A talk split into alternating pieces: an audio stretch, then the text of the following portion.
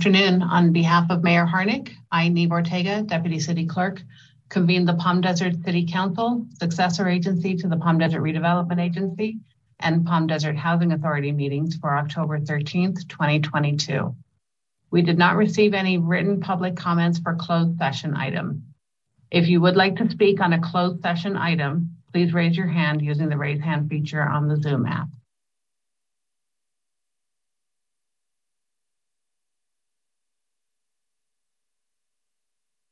Seeing no raised hands, the meeting is adjourned to close session at 3.01 p.m.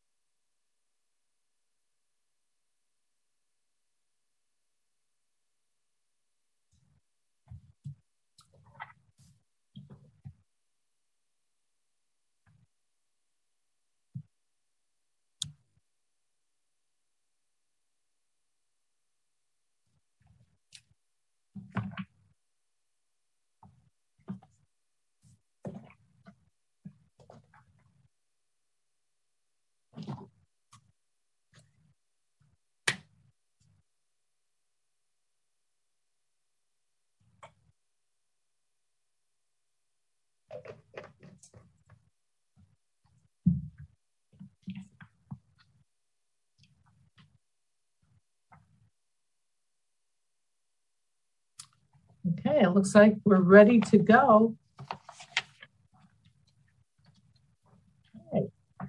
Uh, I'd like to call to order the Palm Desert City Council, successor agency to the Palm Desert Redevelopment Agency and Housing Authority meetings to order uh, on Thursday, October 13th, 2022. May we have roll call, please?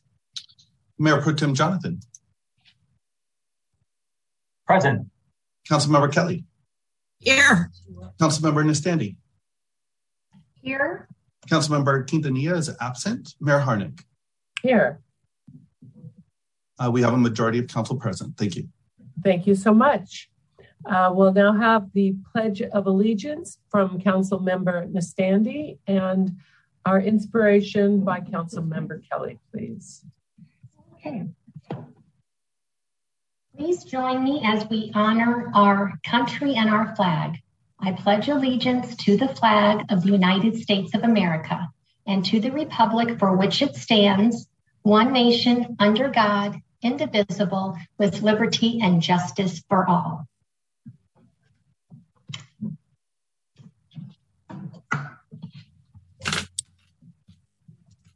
Since we were last together, uh, Yom Kippur, the Day of Atonement, has been celebrated. Arguably uh, the most significant holiday in the Jewish faith. In both the Jewish faith and the Christian faith, atonement connotes a return, a restoration uh, to best practices and relationships. We also celebrated Indigenous Peoples Day, which calls us to reckon with the fact that our history has not been marked by best practices or relationships with Indigenous peoples. As we are prompted by the reflections these holidays occasion, may we be inspired to give thanks that in the city of Palm Desert, we have been preceded by many leaders who have given us a positive example of best practices and good relations between all peoples. And may we be inspired to follow their good example and build upon it as we undertake our work this evening for the benefit of all. Thank you. Thank you. Okay, uh, we will move on. Is was there any reportable action taken in closed session? No, Madam Mayor. Uh, direction was given, but no reportable actions were taken. Thank you. Thank you so much. Uh, I wonder if, at, well, let's go to awards and presentations, and then we will follow that with housekeeping remarks on um, how the meetings are held and how people can participate. So our first uh, presentation is the Palm Springs International Airport Commission update.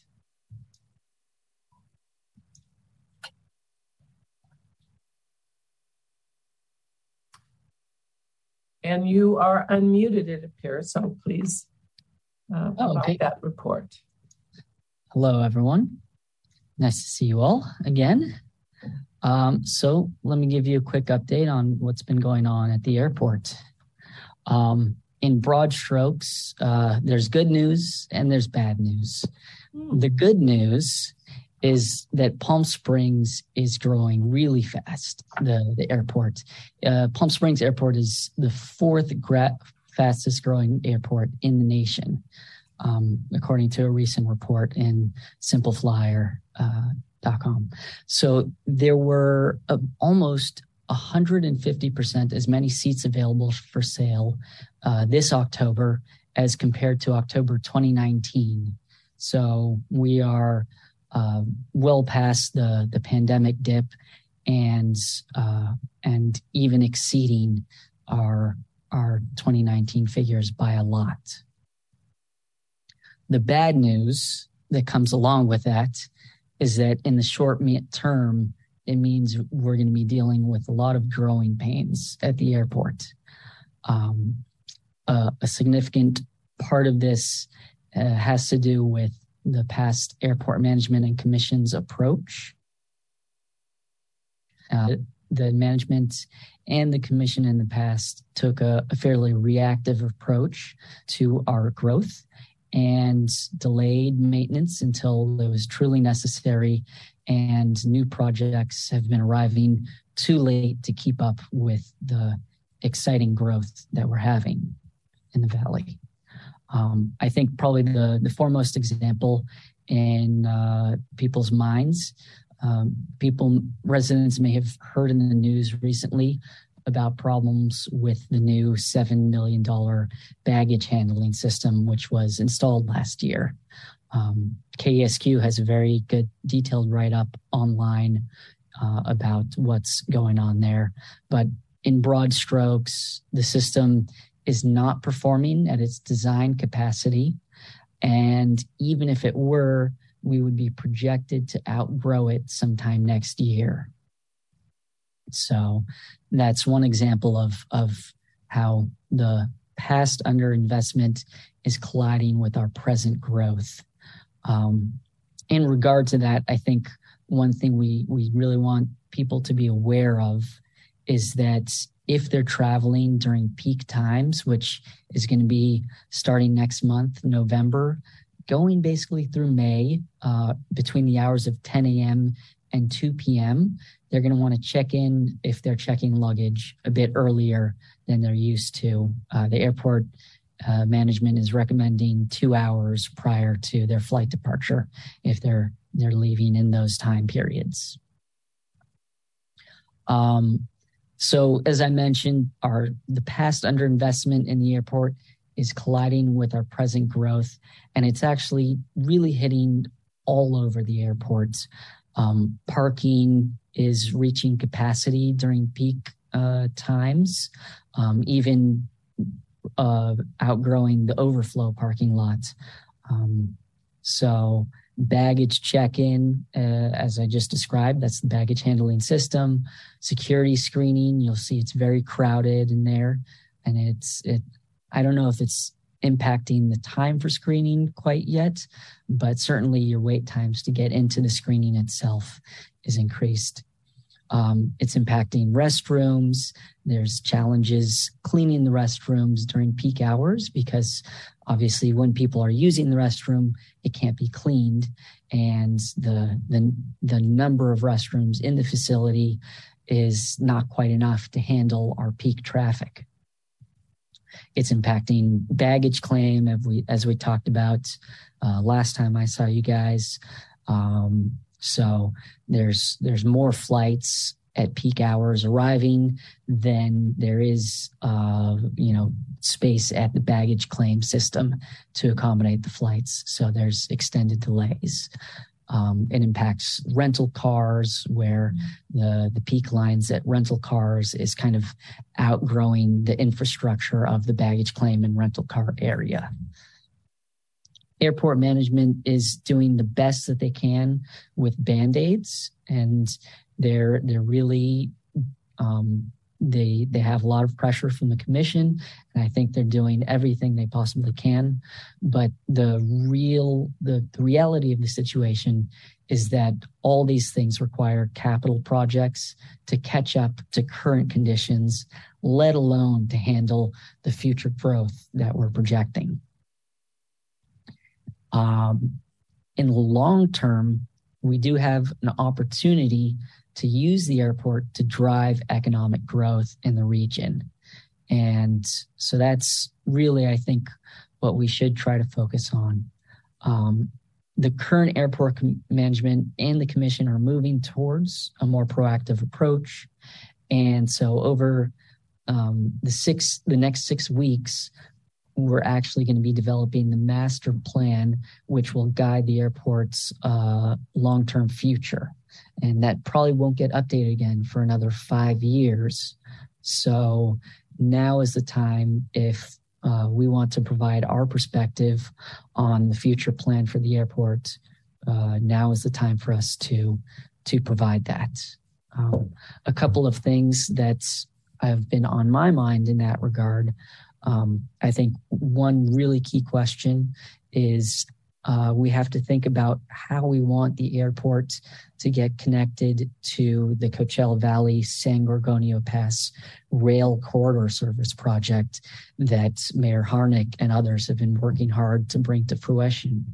Um, if we do nothing, we'll probably be having vehicles, cars and buses uh, going between the rail station and the airport.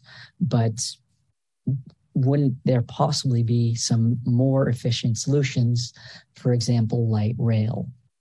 Um, another thought that's been on my mind is how will light electric vehicles fit into the airport's future uh, and I'm I'm talking about you know scooters, e-bikes, and something that might be more looking like a golf cart. Um, uh, this is you know a future that's on our horizon, and I think we should think about how those will fit into the ground transport infrastructure of the airport.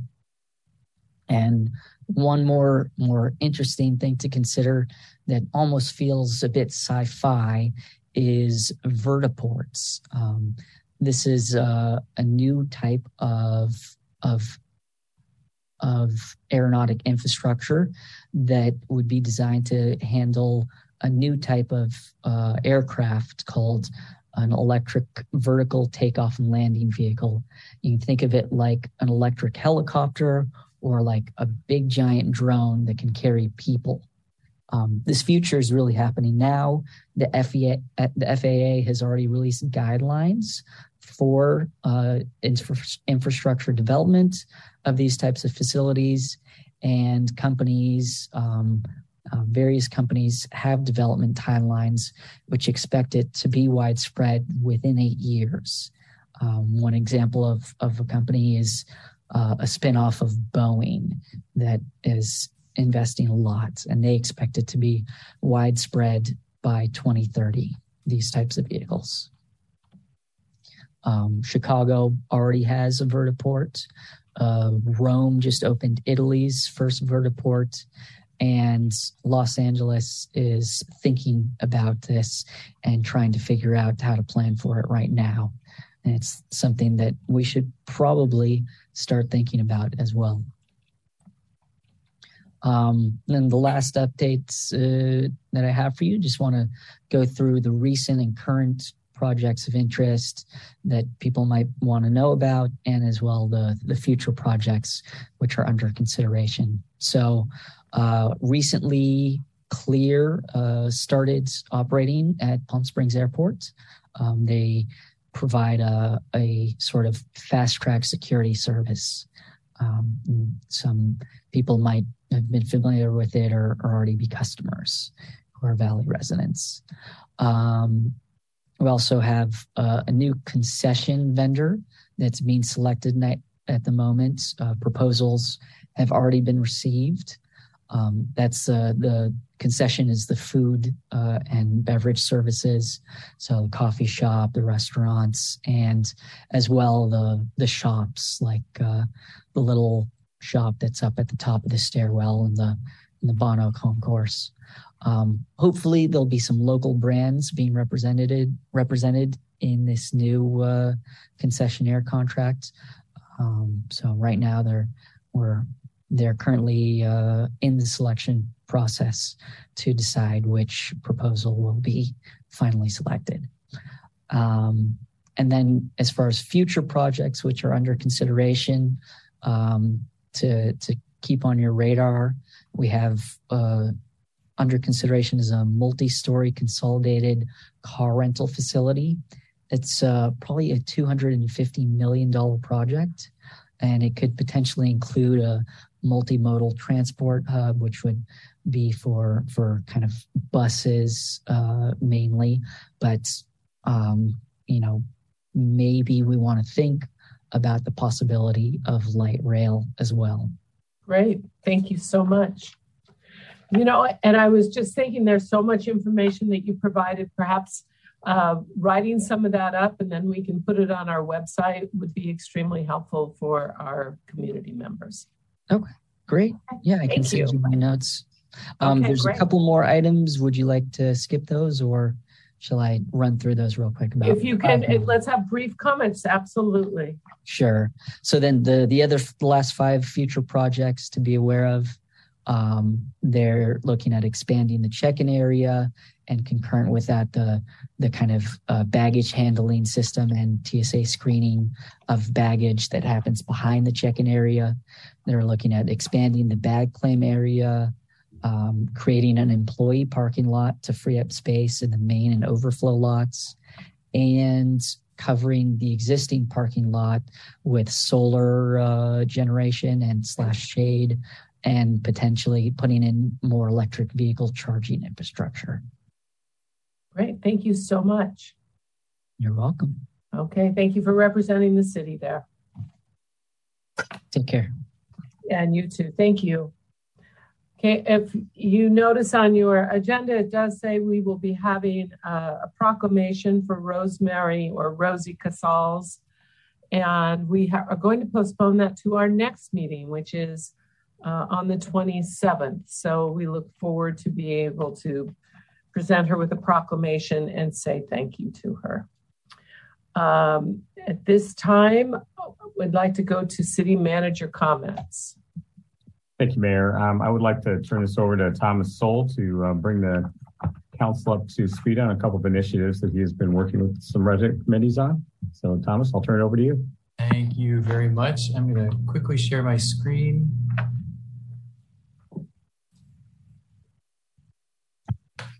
Because I would like to give you an, a little update on the 50th anniversary. Um, I, am excited to share with you the 15th anniversary logo, and I wanted to give you a little bit of background on that. We've been working with Idea Peddler and the marketing committee on this, and um, the logo that we settled on was unanimously chosen by the marketing committee. And to help, ooh, there we go. The uh, to give you a sense of of what they were looking for as we chose this this logo.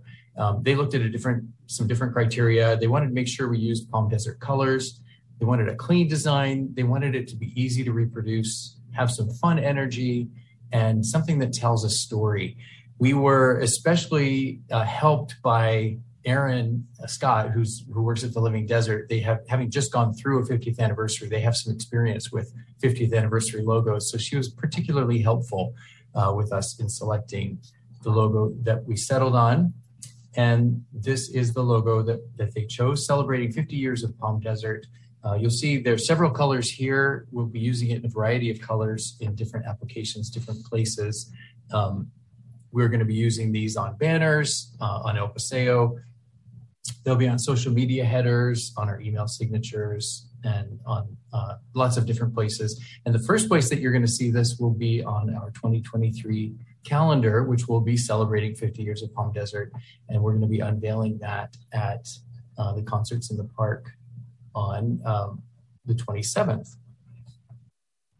And speaking of that, uh, we have several events coming up, mostly concerts in the park. So tonight is the very next concert in the park with the Blue Breeze Band. They're playing a variety of music from Motown, R&B, jazz, funk, and soul. Uh, I want to remind everyone these concerts are free, so they can bring their lawn chairs, blankets, and picnic baskets uh, to each of the concerts.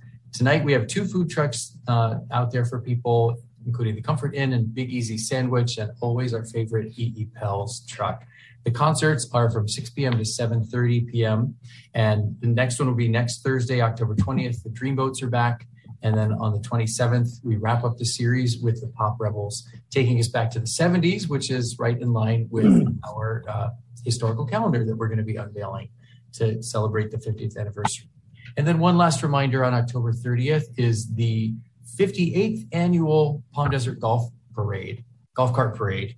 Uh, it'll be on that sun on Sunday, October 30th. Tom Flores is going to be the grand marshal, and the parade steps off at noon. But people can enjoy food, the kids area, classic car show, and vendor booths, and a lot more starting at 9 a.m. on that day. And as always, for more information on events in the city, people can visit discoverpalmdesert.com. Thank you very much. Thank you. Uh, are there any other additional comments from the city manager? That is it tonight. Thank you. Just on the heels of the reminder of the golf cart parade, don't forget that kicks off with a pancake breakfast uh, every year also.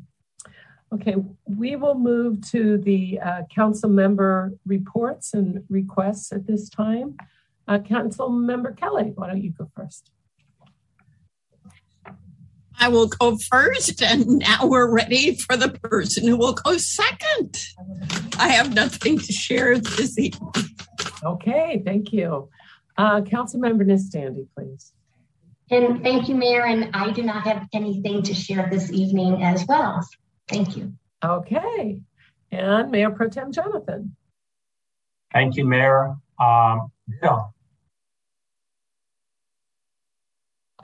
Oh, well, I just have a very little and the we finished today a strategic planning session with the Coachella Valley Economic Partnership, looking how we go forward and make sure we're serving our entire region, each city, and our tribal tribes as well as possible. And I did want to mention that uh, the Paint El Paseo Pink was an amazing event. Uh, I know they always guesstimate. I don't know what their last guesstimate of attendance was, but I know it was somewhere between 1,500 and 2,000. And it was really a great event. It was wonderful to see the community come together to uh, help others. So, um, as usual, I know we all attend a lot of meetings, we all do a lot of things, but uh, we want to report those things out that we feel will mean the most to our community members. So, at this time, why don't I have our city clerk provide housekeeping remarks for uh, participation in this meeting? Thank you. Uh, for those on Zoom, if you want to participate in public comment, please click the raise hand button on your computer or smartphone. If you're joining the meeting by calling in on your phone, please dial star nine to raise your hand and when called upon, press star six to unmute yourself. Please keep your minutes to, or your comments to no more than three minutes and begin by stating your full name for the record. Great, thank you. Okay, we will move to uh, public comments, non-agendized public comments at this time. And I do see that uh, Yvette Edens has her hand up, please. Um, and if you can provide, kind of keep your, uh, share with us for three minutes or less, we'd appreciate it. Yes, good afternoon, Mayor Harnik, members of City Council and City staff. Um, my name is Yvette Edens, proud resident of Palm Desert and Executive Director of Desert Cancer Foundation on the heels of a very successful paint El Paseo Pink, and your guess was spot on. We're guessing close to 2,000 this year. Um, I do want to publicly thank all of you for your support of the walk and this wonderful organization. We appreciate your generosity to allow us to host this event in our beautiful city and on El Paseo. Um, Paint El Paseo Pink is a really beloved community event. It helps raise awareness for breast cancer and much needed funds for Desert Cancer Foundation. And we could not do this without our community partners, and we're honored to host this walk in Palm Desert. Um, we're delighted to have you to have you, um, City Mayor Jan Harnik and council members attend the walk as well. And as you saw, again, participation was really outstanding and filled with inspiration and hope.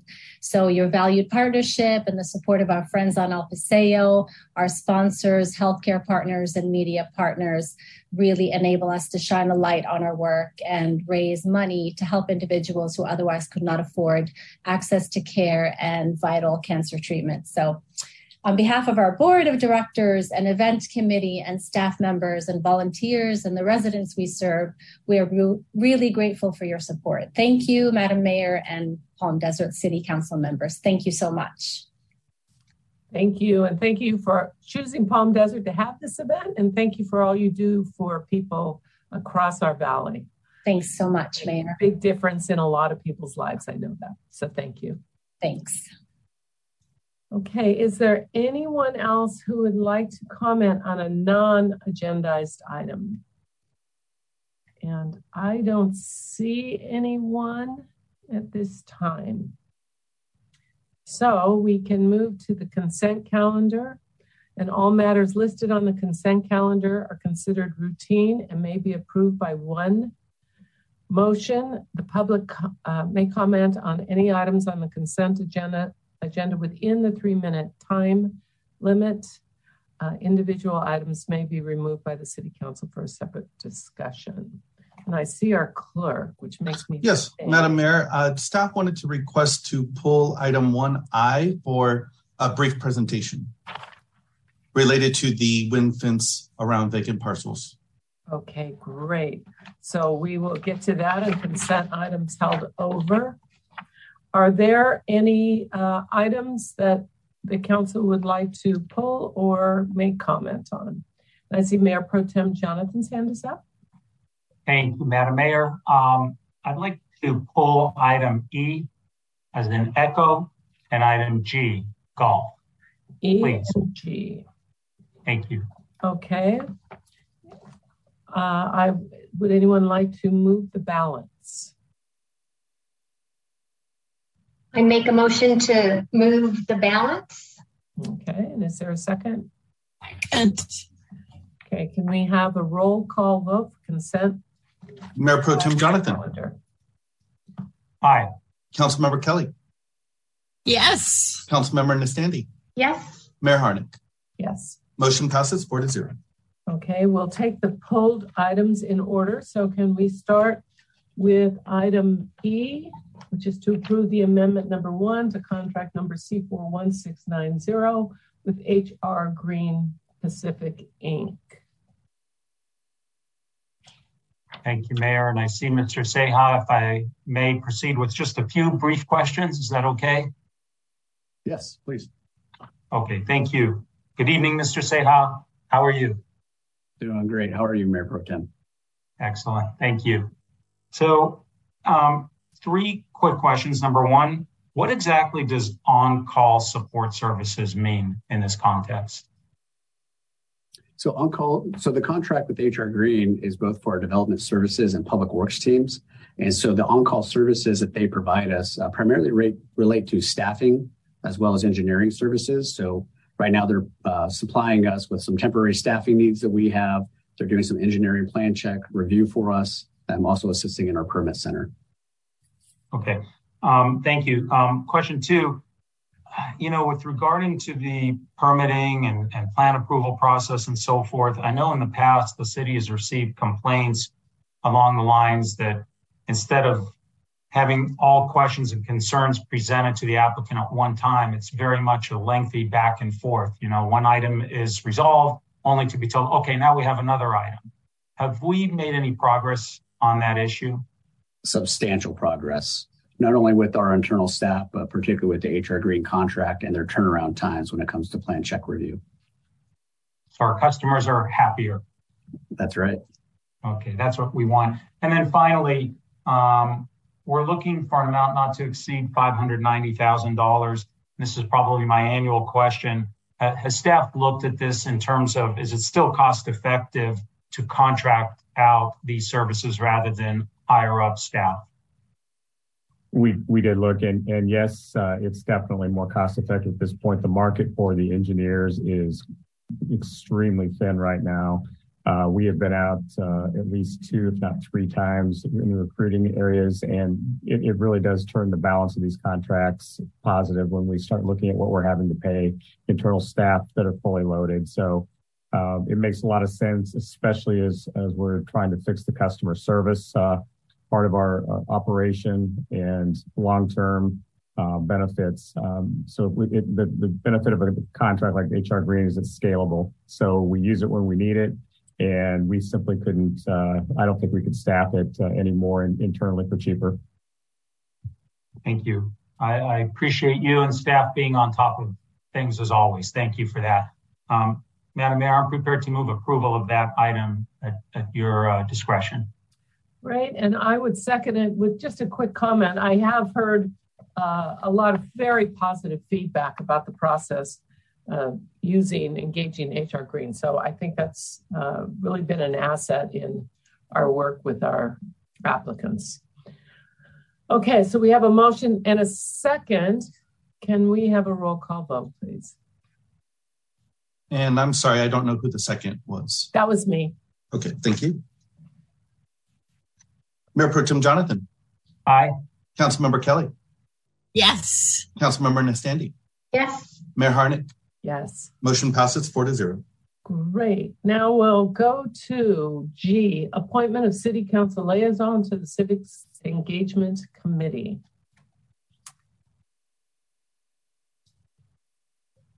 And did you want to ask questions or how do you, how would you like to go about this, Mayor Pro Tem? Thank you, Mayor. Questions would be good. Again, I just have a few quick questions. And I think, uh, Mr. Mejia, you, you are the staff member assigned to this. Um, is there, uh, question one, is there a meeting scheduled, for, already scheduled for the Civic Engagement uh, Committee? I don't believe the meeting's been scheduled, but they are looking to uh, hold their first meeting at the end of October or the beginning of November. Okay. And just for clarification, I, I couldn't understand why, what's the purpose in appointing just one member at this point? If you would like, I'd answer that because that was a decision I made. Uh, because we, going back to a discussion we had earlier about elections, uh, we don't know who will be elected and on our council. And in fact, one of the serving members on that committee is a candidate as well. So I thought it was probably going to be most efficient, most effective if we waited until election results were in so that we could make the best decision at that time. And, and that was really my question, Mayor, and I'm not arguing. I just want to understand, does it make more sense to postpone the first meeting and the appointment of uh, uh, the two appointments uh, till after the election? Uh, I'm not going to speak to does it make more sense, uh, but as our um, our city clerk said, it may be the first of in, in, the beginning of November. So I would recommend that we wait as long as we're saying the beginning of November till after the election. Uh, I was very confident in asking Councilmember Kelly to um, to be our uh, appointed liaison for the reason that we will have a new uh, council member. And I was hoping uh, that with the new council member in there, that our council, the council member Kelly would have ample opportunity to model the behavior that we expect from our liaisons to committees and commissions. She represents the city well always.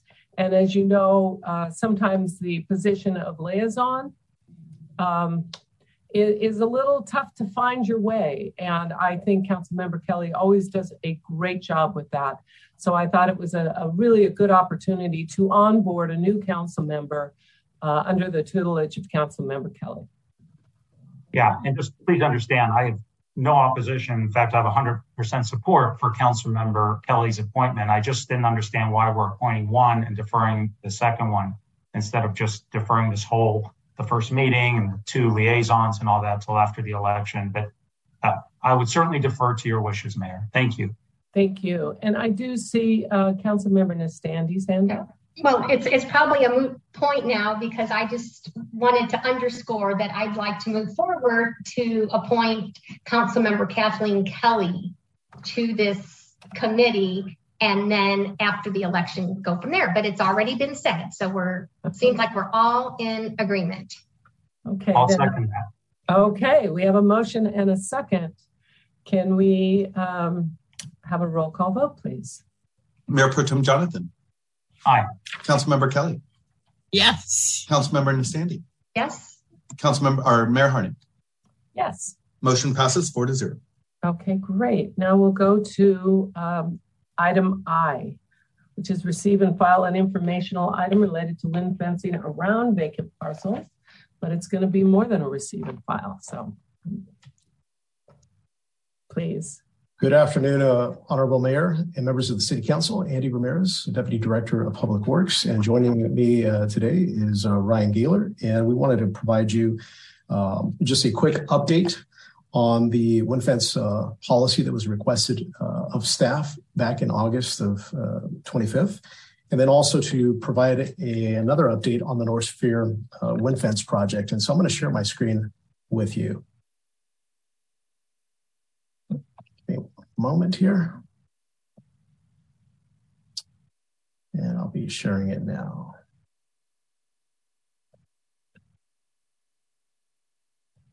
Can you see my presentation? Wonderful. Thank you. Okay. Um, as a quick background, uh, earlier this year, uh, the city did experience some high winds uh, that have not been experienced here in the city for several years. And um, we noticed the effects of that, that uh, prohibited travel in the North Sphere areas, especially on our streets. Several locations were identified to implement a wind fence project back on August 25th, the council awarded a contract to furnish screened wind fencing.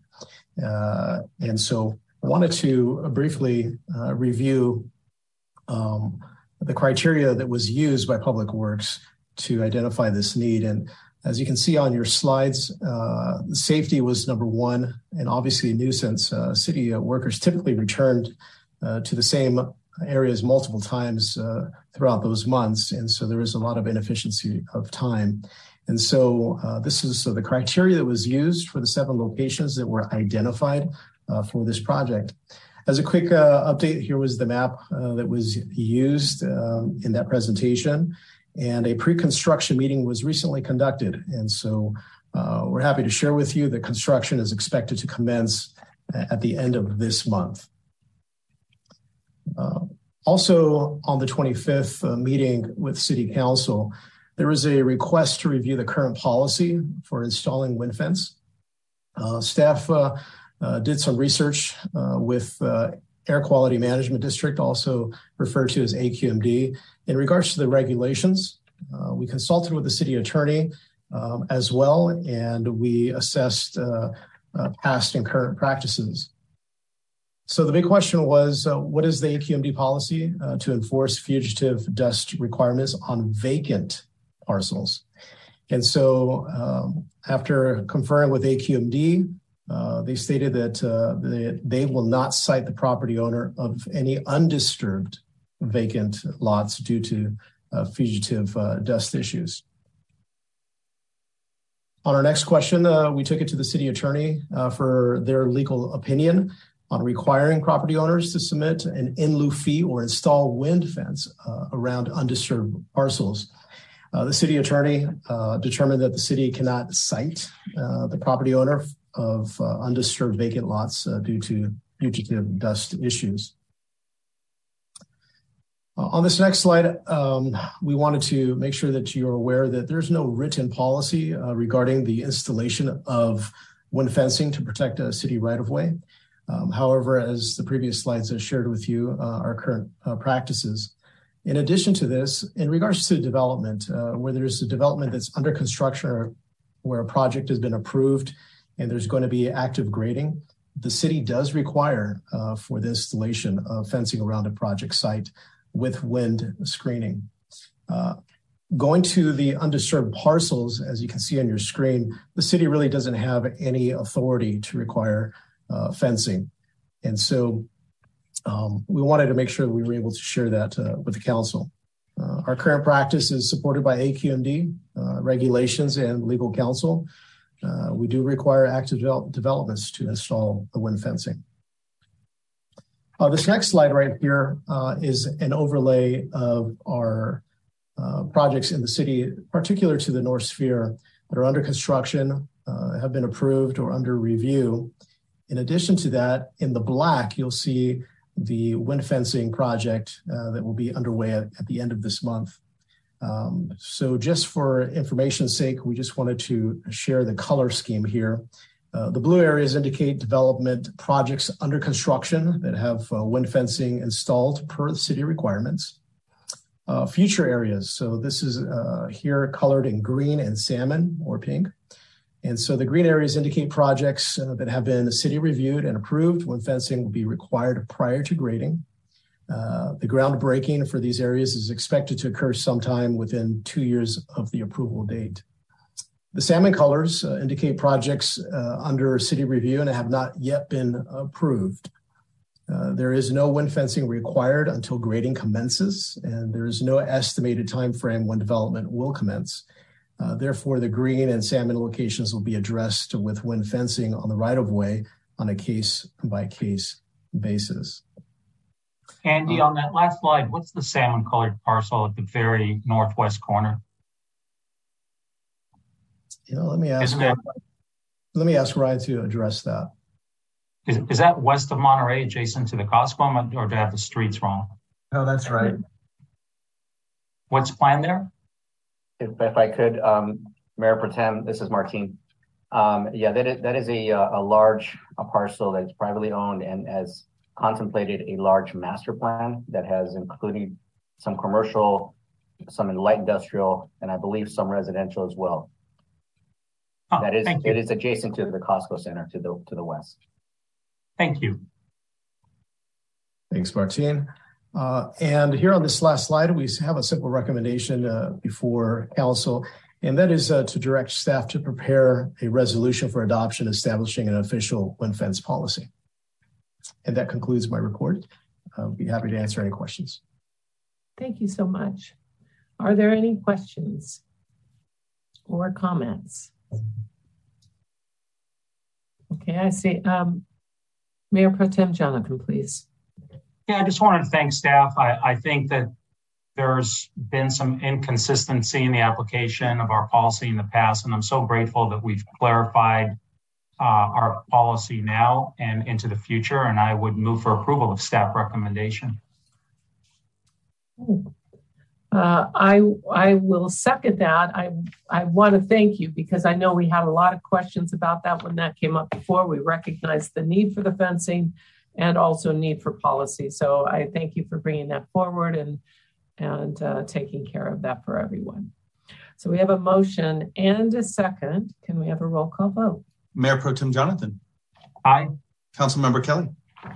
Yes. Councilmember Nestande. Yes. Mayor Harnik. Yes. Motion passes four to zero. Great. Thank you so much. Okay, we will now move to the uh, action calendars, but we are going to have to change the order of some of the um, items on our calendar or on our agenda. So if we can take public hearing, the first one, A, we will take that now, and then we will go back to the action calendar. So uh, the public hearing oops, is to adopt uh, public hearing A, adopt a resolution under the California Environmental Quality Act, CEQA, and approve a precise plan tentative parcel plan map and environmental assessment for the development of a 241 unit multifamily affordable housing development, a housing density bonus and related improvements on a 10.49 acre parcel located at the northwest corner of Gerald Ford Drive and the extension of Technology Drive. So may we have a staff report, please? Good evening, Honorable Mayor and members of the City Council. If you give me one second, I am having a bit of technical difficulty with my presentation. Yeah, I already somebody, yes. I hope he stays with because you're all foolish married and both going to jail. He doesn't care about people, and so now I won't evil. Money changes. And now the next case. All parties in the matter of Riley versus Saraceno Weiler. Therefore, Melanie White is suing Carla owner Bob.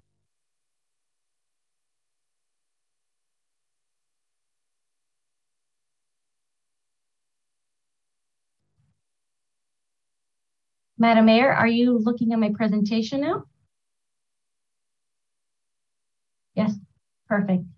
Thank you. Good evening, Rosie Lua, Planning Manager. Uh, good evening, City Council. Uh, today's presentation is for the Palms Villas at Millennium Project.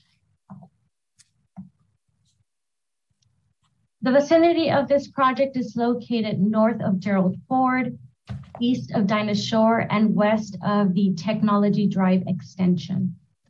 And as you can see here, this parcel will be joined with a 0.49 acre um, existing parcel that is closer to Dinah Shore. So it will be a merged parcel. There will be access from technology as well as access from Dinah Shore. This parcel is part of the Millennium Specific Plan. You see the 10 acres here. The other sliver portion will be from parcel nine. This is a Millennium Specific Plan that was approved in 2015. It had an environmental assessment as well as this planning in area eight was a plan for affordable housing. So for your consideration tonight, it is a recommendation for tentative to subdivide the property into two parcels, as well as a precise plan to develop 241 affordable housing units. It'll be built in two phases, and it also includes a density bonus with a parking reduction, and also um, a CEQA finding that uh, this CEQA analysis is in conformance with the general plan. So the project is uh, 241 apartment units. 239 of them are affordable, um, and they are restricted affordable. Two units will be for on-site manager. There is a density bonus component to it, which increases the density from the PR22. Uh, the parking reduction is part of the state density bonus as well. Um, as you can see here, this parking reduction um, as required by the zoning is two spaces per unit, and it will be reduced to 1.41 uh, spaces per unit. There is a maximum lot coverage as required by zone of 50%, and the proposed has a 20% lot coverage. Uh, there is a maximum of three stories as required by the code. This project has a two story component, which is the clubhouse and the majority of the uh, uh, buildings are three stories. And again, they are under the uh, zoning allowance for maximum height. A bit of background, the ARC recommended approval of this project with comments on April 12, 2022. Those comments were addressed prior to heading to Planning Commission for an approval. On August 16, Planning Commission recommended approval to the City Council they had some concerns with the project. Uh, one was recreational use of retention basins, wanted the applicant to incorporate that uh, recreational portion if um, if allowed. And so the applicant uh, was to assess that, as well as for staff to have a discussion with Sunline to see if there were any proposals for any future lines on Gerald Ford, as well as for the applicant to go back to their right-of-way areas and see if there would could be a future um, location for infrastructure, as well as the applicant to incorporate some sort of water feature pool or more amenities onto the project. So uh, also part of this uh, project, there was a community engagement. Um, they started their community engagement on March 31st. There were some items that were raised by the public uh, which included environmental um, items, including noise, um, air quality, things like that. Um, the building architecture comments, as well as some general questions that came up with the applicant. There was a follow-up meeting on July 27th um, where concerns including um, this project having proximity to services, uh, concerns on the building architecture being a plain, as well as this project's distance to schools and services, as well as a concern of the neighbors that this project had a lack of amenities. So to address the public comments, um, you know, we put together uh, just a proximity to schools. This project does fall under the Palm Springs Unified School District boundary.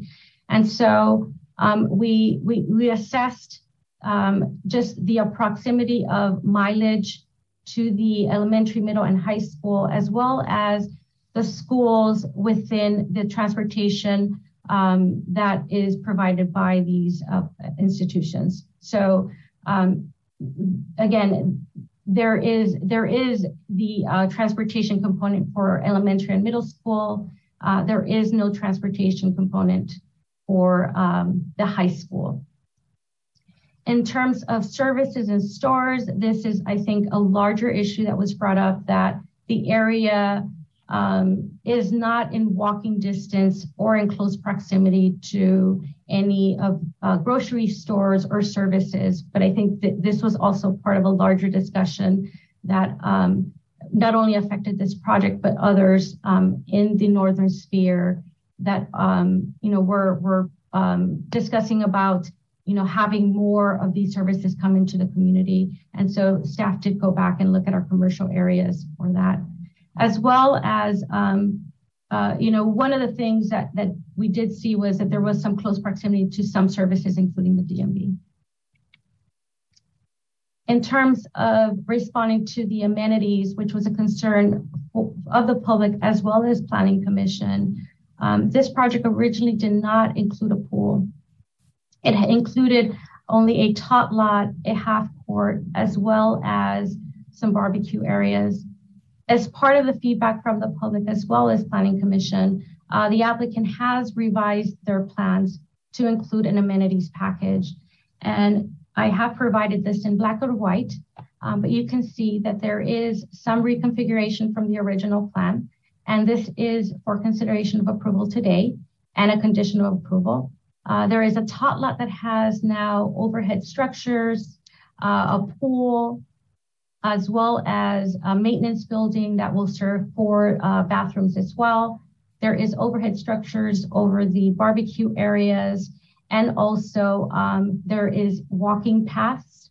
Um, and the applicant is also exploring walking paths along the retention basins, and that will take further analysis to ensure that that takes place.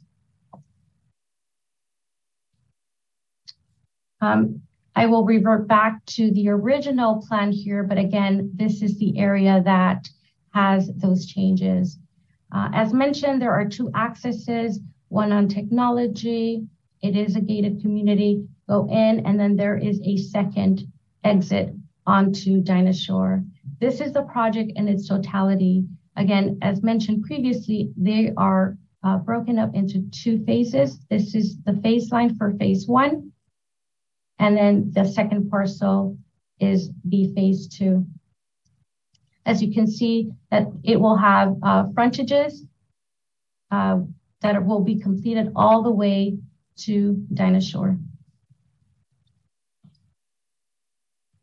Um, and, and this is following the phasing. This is what we will be seeing uh, built first. Again, this will be revised to include the new um, amenities package. This is the project in its entirety as far as the two parcels. And this here is phase one with an interim connection, uh, vehicular connection onto Dinah Shore for phase two, as you can see here. So again, there will be improvements along uh, Gerald Ford that will connect to Dinah Shore for pedestrian connections. However, uh, phase one is what's being proposed for construction, um, which will take place more immediate than the phase two. As far as the architecture, this is a community building. It is a Spanish style themed architecture. This is a two-story component of the project. Uh, this is the residential buildings. Uh, Again, these will have, um, these are three stories. Um, we'll have um, solar carports. Um, they have stairs. Uh, there are no elevator portions to this project. Uh, this is the design theme of Gerald Ford, um, as well as the monumentation signs and entry points. And that concludes the uh, staff report. I am here for any questions um, that you may have. The applicant is also available for any questions. Thank you. Great, thank you. And this is the time if council members have any questions for staff. Are there any questions? Okay, I see a couple hands. We'll start with Mayor Pro Tem Jonathan, please. Uh, I'm happy to go second. Councilmember? No? no? Okay. You, you were first. That's fine. I was first. Okay. I missed that. Um, so, Ms. Lua, good evening. How are you? I'm good. How are you? Fine. Thank you. Um, I'm wondering, how big is that pool? Do you know? Sure. It is a, give me one second. It is a 38 by 24. Okay. 38 by 24 feet. Right did um, I mean, I don't know, 230, 241 units in total. Might be 300 to 400 kids. Um, did, did staff explore the feasibility of a larger pool or a second pool?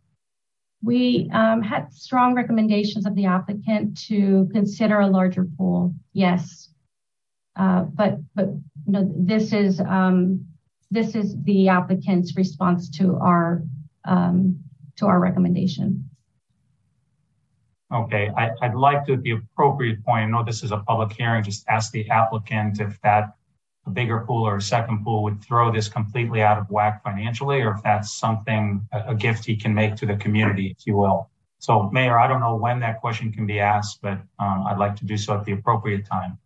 Okay, after we open the public um, hearing would be appropriate time. Um, in the meantime, Councilmember Kelly, you have any questions for staff? I do. Uh, one of the concerns that was expressed in all of the work uh, from members of the public was a perception uh, that the city is concentrating affordable housing in the north part of the city. Uh, this has come up in the past. We discussed it when we approved the housing element. I think uh, the last chart I saw uh, showed a total of 35 affordable housing complexes of varying sizes uh, located throughout the city, which people are unaware of because we've insisted on such a high standard that they don't look different uh, from market rate housing. Do you have any other statistics you can share or numbers you can share to help folks appreciate uh, that we do have affordable housing dispersed throughout uh, Palm Desert? Absolutely. And, and I think um, Jessica Gonzalez can give us a really good indication of all of our existing properties um, that are spread throughout our city. Um, do we have Jessica?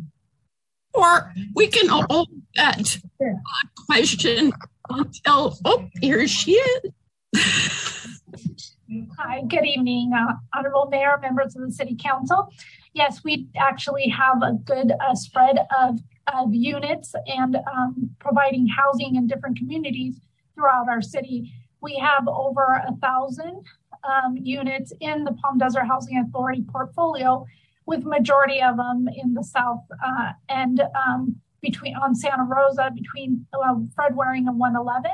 We also have an additional, probably approximately between 400 units that are dispersed throughout in the eastern and western side of the city uh, boundaries as well. So we we have a good amount uh, close to uh, 1,600 units throughout the, the community of the city of Palm Desert in the southern side of Frank Sinatra um, down to uh, past 111. Thank you. Welcome. Okay, are there any other questions of staff? And I see none. So at this time, we will open the public hearing. And if the applicant would like to make some remarks, please. And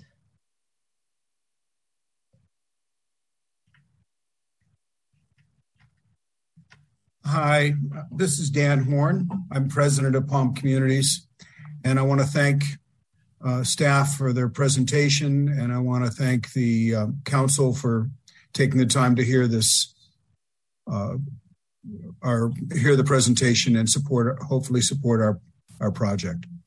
Um, in regards to uh, the the pool, um, we originally didn't plan one due to a number of reasons that we went into with staff regarding insurance and the the drought and water shortage and things like that, maintenance, um, particularly out in the North Sphere with with the sand issues that they have. Uh, that said, they were very strong in their position, and so it was planned out uh, at the size that that um, was put into the into the plan. Um, I don't know, you know, what size is appropriate for the number of people that we we are having. Uh, that's something I haven't looked into, but if if uh, the council wants us to look at uh, a in, enlarging the pool. um, I'm I'm happy to have my staff and my architects sit down and go go through it with the uh, city staff and come up with a size that um, is affordable and appropriate for the size of community we have.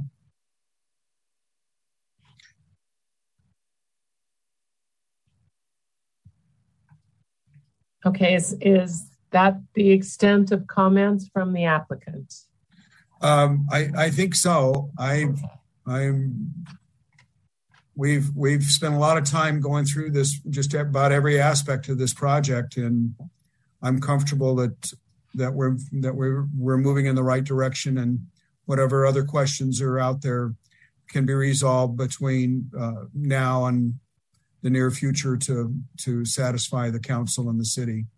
Um, we, we do would appreciate your approval this evening because there is a funding round coming up that we want to submit to at the end of this month.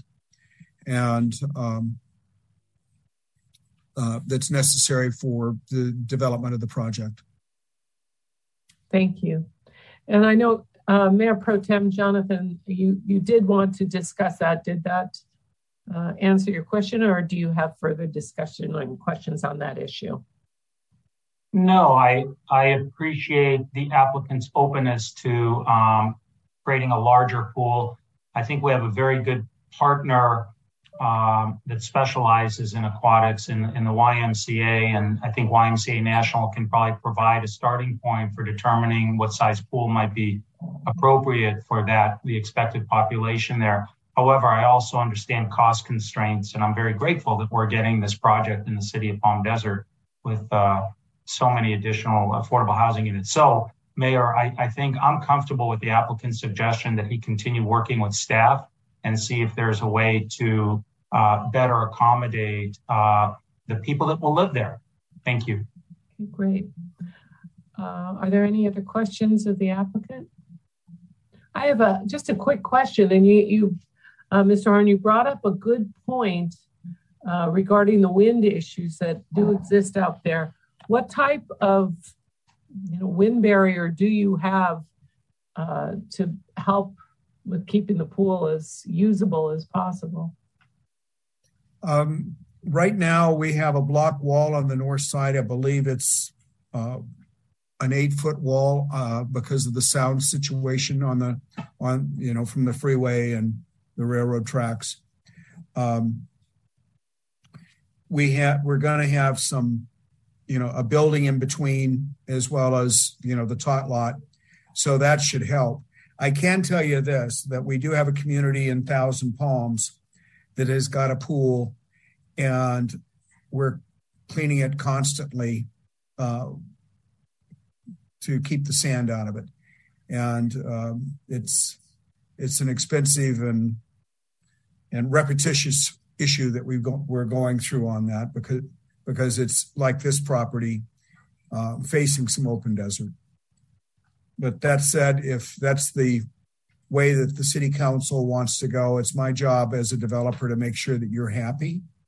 I've tried to do that with my existing community, and I try to do that in all the communities we develop in. So if your goal is to have a pool, we'll have a pool and we'll give you one that'll accommodate the size population that we've got. Um, so. Okay, thank you. You're welcome. Thank and you. And I do see Councilmember Nestande's hand is up. Yeah, I, I, just wanted to follow up on Mr. Horn's comments, and it really does resonate with me. And I, I've been following this project for several months now, and it is much appreciated your openness and willingness to make things right. There, there have been a few bumps along the way, but you, but you have really tried to work with staff, the community, and us, and it's much, much appreciated. I missed all of it. I'm, I'm oh. you know, I'm so no, I'm sorry. Um, you're not muted, Mr. Horn. So go ahead, uh, Councilmember Nestande. Oh, yes, Mr. Horn, I was just uh, saying how much appreciated it is in your willingness to work with the community. You've, you've listened. There have been a few bumps along the way, and you've done everything that you can to try to make things right. And I just really appreciate your willingness to work with the community, city council, and staff. So um, thank you very much. Thank you, Councilman Nestande. I appreciate the um, faith and confidence that the that you feel and the council feels in our company and myself. Uh, we definitely try to to keep our supporters happy for the long term, and um, I I appreciate your your confidence. Thank you. Okay, are there any other questions of the applicant? Okay, um, I see none. And we, we do have an open public hearing. So is there any members from the public who would like to speak to this issue? And I see none. So I will close the public hearing and open it, uh, reopen for discussion. Are there any comments from our council? Um, I will move to approve the listed actions in the staff recommendation with the understanding that the size of the pool will be further explored with staff. I will second the motion. And I see uh, Mayor Pro Tem Jonathan has his hand up. We have a motion and a second, so please. Yeah, and just very uh, quickly, I also want uh, to thank Mr. Horn. He's he's an individual and a company that is very experienced in developing affordable housing, and I'm grateful that he chose Palm Desert, the city of Palm Desert, uh, to uh, create his next project. I'm looking forward to adding to our inventory of affordable housing in the city of Palm Desert. Thank you. Okay. Are there any other comments? I see none. I know we have a motion and a second. Can we have a roll call vote, please? Mayor Pro Tem Jonathan. Aye. Councilmember Kelly. Yes. Councilmember Nestande. Yes. Mayor Harnik. Yes. Motion passes four to zero. Thank you. All right, we will now go to the action calendar, which Uh, is. Mayor, could we take a brief uh, 10 minute break? Yes, we can. Yes, we may. 10 minutes, and I have 509, so I'll see everyone back at 520, please.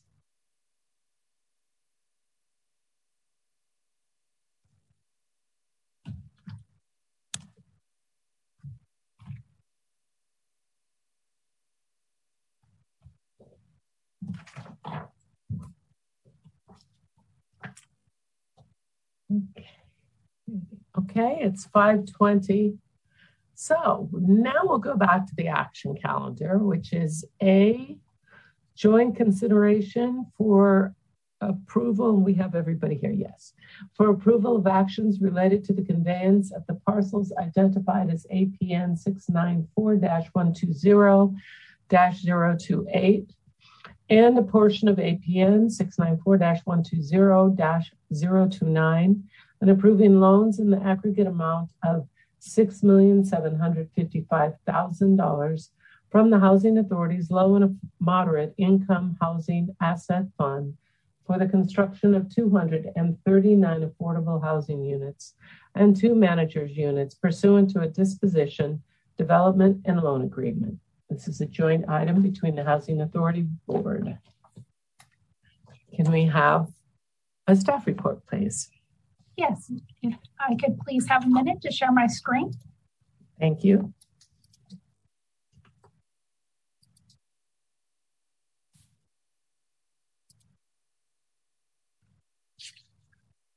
Honorable Mayor, Mayor, uh, members of the City Council and Authority Board, Jessica Gonzalez, Housing Manager in the Economic Development Department. Um, before you, um, uh, the approval of staff's recommendation will provide an approval of a resolution that authorizes a disposition and development and loan agreement between the Palm Desert Housing Authority, the City of Palm Desert, and Palm Communities. The disposition and development, development and loan agreement provides terms and conditions in which the conveyance of a city-owned 10.49 acre uh, property would be conveyed. The conveyance of the property will be in two phases, consisting of 241 total units. Each phase will phase one will consist of 121 units, and phase two will consist of 120 units. Each phase will provide an on-site manager unit included within that the total. Um, the housing authority would be providing a loan commitment in the total amount of six million seven hundred fifty-five thousand. These amount the, the loan assistance would be provided in two amounts. Uh, for phase one would be six million, and for phase two would be seven hundred fifty-five thousand. Both of these loans will carry a simple interest at um, per annum, simple interest three percent at per annum. Sorry. Um, as part of the conditions of, of the disposition development agreement, loan agreement, you also have um, uh, conditions of housing agreements. One is the density bonus as well as the low mod um, housing agreement. Each of these will be provided in for each of the phases. They must be recorded and will not be subordinate to any deed of trust. In other words, these would survive in the event of a, a foreclosure and would not be terminated. Um, the conveyance will only be successful, will be only upon successfully having funding obtained by the developer. The, um, the, the conveyance will be per phase and they will be subject to satisfaction of conditions of closing.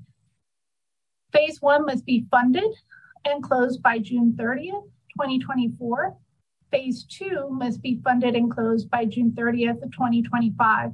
This essentially provides the developer two rounds of um, application towards the CDLAC um, allocation uh, applications. Phase two, land would not be sold unless phase one is sold. So essentially, if phase one is successful, then we would move on to phase two uh, conveyance. The benefits and, of conveyance and financial support will provide us with, of course, a 100% 241 unit uh, community that would be operated um, for 55 years.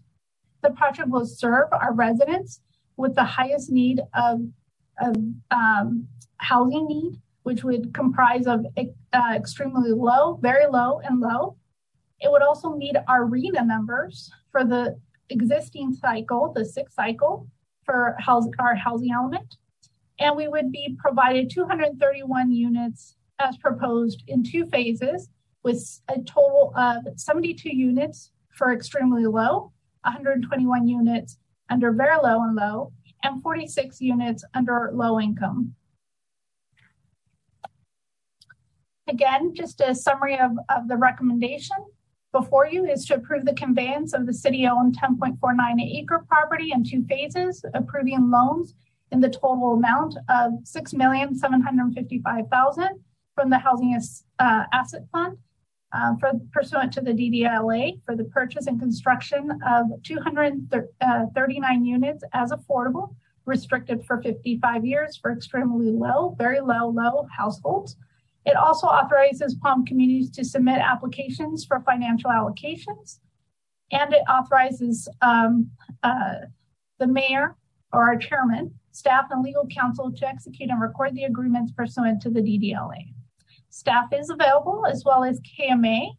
Uh, KMA is our um, consultant that was provide has provided some technical assistance to ensure that the loan assistance being provided from the housing authority um, was feasible and they have presented um, that it, it is warranted.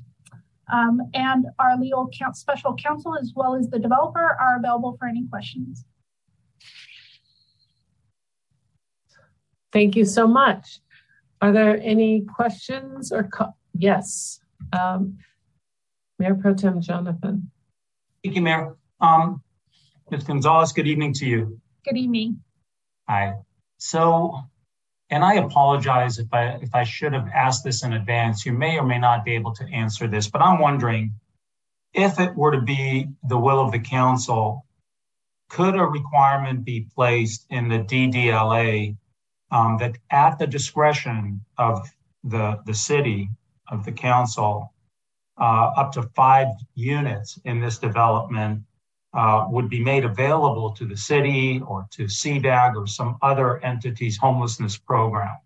So, in other words, it wouldn't mandate it at this point, but it would make them up to five units available, and I picked that because it's 2% of, of the project, um, it would be a place marker where at future city council's discretion and re- request, up to five units would be made available for a homelessness pr- program. Is it legal? Is it possible to build that into the DDLA? And again, I'm not saying that's the will of council. I, I preface it by saying, should it be the will of council? Is that a possibility? Actually, can I ask our city attorney, Mr. Hargreaves, if he could assist me in in that answering that question, if it could be something we can add on? Well, the, the DDLA uh, is the result of a lengthy process of negotiation. So it's not something we can unilaterally impose necessarily. But if, if that was the council's choice, um, I mean, we could make, yeah, we could say that the city is not going to enter into it unless the developer agrees. And I think the developer's probably, Mr. Horn's probably in attendance so we can get feedback on that and see if he'd be amenable to that. So it'd be something, you know, that we could add. I don't know how it would affect the financial analysis, but yeah. I, and I'm sorry, I should have clarified. This would be at the rate of rent that would be charged to any qualifying uh, tenant. So the idea is that, you know, there's funding coming through and it's expected to continue to provide funds for rental units uh, for the homeless. So that's what I mean, whether the city has a, pro- a homelessness program, CVAG, or some other entity um, that wishes to pay the appropriate rent that any tenant would be charged that qualifies for low income housing, um, but just that, that it be set aside with that preference. So I just want to clarify I'm not looking for a handout from the project. They would continue to receive the same revenue that they otherwise would. I think there are probably certain mechanics that would have to be worked out as to whether there would be just five units that would be reserved and not mm-hmm. otherwise rented, or how would those five units be made available, and how would those people be selected, and how would they fit in with the community. But there again, I would leave. I mean, that's a point that can be negotiated, and I would defer to to Mr. Horn on that. So, but if that's the council's you know, desire. And given the amount of money that the council, the city, the housing authority is putting into this project, I, it certainly wouldn't be inappropriate to have that discussion. Before we go to Mr. Horn, I'd like to go to council member Kelly.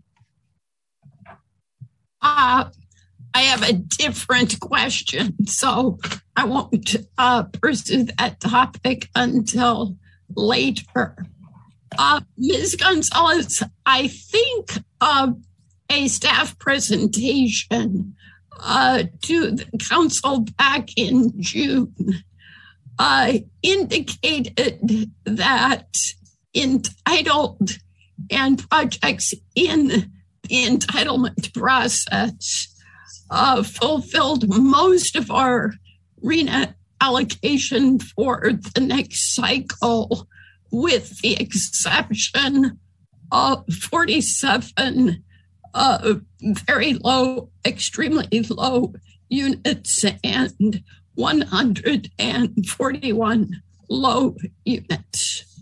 Uh, does this project cover that gap, or was this project included in the analysis as one of the projects in process?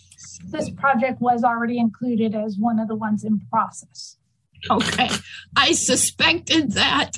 I just wanted to figure out how much we have to celebrate. okay. Um, Councilmember Nestande, please. I think my question is more directed towards Councilmember Jonathan. So, Councilmember Jonathan, if I understand correctly, you, you just want to see if, if it's a possibility, but to not hold up us voting on this tonight. Is that correct? Yeah, I mean, we I, I think we can address that more directly during the discussion phase. But my question was eh, to ensure that it even is an alternative for us to consider. Uh, and I think I'm hearing uh, staff and legal counsel say, sure, it's it can be negotiated as part of the um, the DDLA. So whether this council wants to do that or not, um, I, am happy to address during the discussion part of, of okay. this agenda yeah. item. I think it will be good to hear then from Mr. Horn, right? I, I see him back on the. Well, no, and now he's dropped. I think dropped his hand. So, so are there any other questions? Um, okay, um, I do see uh, Mr. Horn's hand is up. Yes, if you'd like to answer that question. And you are muted. Thank you. Um, the the issue with dealing with homeless usually is in is in is structured up front because of the of the services and the unit type that you need to accommodate that population. Um, the when we when we do and we do homeless, we've got projects. We've got probably a dozen projects at this point that include some portion of homeless in them. But it, the the issue that we're running into is that we've we've got a financing round coming up, and if we don't get assigned and don't get site control tonight, or you know maybe in the next I, I don't know about the next meeting or not, but we, we won't we, we will miss the funding round. And that could put us back and push this project back a good nine months to a year in being able to apply for tax credits. Um, the the sweet spot for homeless as a percentage of the population, you have to have enough units for homeless to be able to accommodate a full-time social worker that can uh, that can deal with that population 40 hours a week. You have to have an agreement with a social services provider to to provide those services, which is a, there's a fee for that. Um, the so the so the process we're a little far down the line to be honest with you uh, in the process of entitling and developing this project to be able to inject a homeless population at this time um, we've just gotten a project approved with in in Wildomar. It looks like it's going to get funded with with tax credits. Um, that's got 40 or 50 units of, of homeless in it out of a 240 unit project or 225 unit project, I beg your pardon. And so we're not opposed to it, but it's just it's the timing is is very is and the and the place that the agreement is in right now is it would be it, it'll be problematic for us. Um, we actually did back in 2008 and delivered in 2010 the first Mental Health Services Act community in the county of Riverside. And we've been doing special needs projects ever since then and have a good relationship with uh, service providers between here and Redding to to accommodate that population. But it's it, has got to be thought out in advance and it's got to be planned on in your in your financing stack and uh, we're we're a little far down the line to be making a, a, move in that direction at this time. Thank you. And I see um, Mayor Pro Tem Jonathan, you have your hand up again. Thank you, Mayor. I, I just, it feels like we're talking apples and oranges. And Mr. Horn, I want to make sure you understand my question. I, I, what you're describe, what you described, like in Wildomar and other places, is very, very different than what I'm talking about. I'm talking about permanent supportive housing for the homeless. Um, this is for people who have successfully completed uh, treatment and neighbors don't know that they're in or out of a homelessness program. So the, the care that that individual has received at that point and continues to receive is not provided by the project or by the development. from the development standpoint, from the neighbor standpoint, it's just another resident. Nobody knows otherwise, and no one is affected. The project, Mr. Horn, would not be affected from a revenue standpoint because rent would be paid by the program that the individual is uh, is under, uh, whether that's the CARE program, city program, the CVAG program, um, you know, or some other entity. Um, so I'm, I'm not envisioning uh, a shelter or homelessness campus. I'm just asking if a few of the units can be reserved, if you will, or made available should a future council make that request. Uh, does that make sense, Mr. Horn? Are we are I, we understanding each other? I, I I understand what you're saying. The all the communities that I'm talking about are permanent supportive housing. They're not. They're not. Uh, excuse me. They're not shelters or transitional housing. And to accommodate that population appropriately and to keep them from you know going back onto the street, you have to provide services. Um, the program that we try to model off of was a program out of New York that they implemented and the, the study started in the mid 90s and went on for five years. And the, the way that we try to do it is to keep the population at 20% or less uh, of the total population to be special needs. And when I say special needs, it can be mental health services act people or homeless or vets. Uh, there's a number of classifications of special needs. And the recidivism rate in the traditional route that for that where they do not blend them in and don't have services is is close to is is about 50% within 5 years. The recidivism rate for the programs that we've been implementing are about 15% at the end of 5 years. So I'm I'm familiar with with trying to do what you, you're talking about and we've got those projects in Thousand Palms and if I'm not mistaken and um, in Moreno Valley and a number of uh, Menifee and, and, and a number of other areas outside of the county. But the, the, the services, you have to have the services or you will end up having social issues. Um, that's not to say that they that you're going to be keeping the same population in there all the time, meaning that they may move on to to you know and outside of the program if they get stabilized well enough.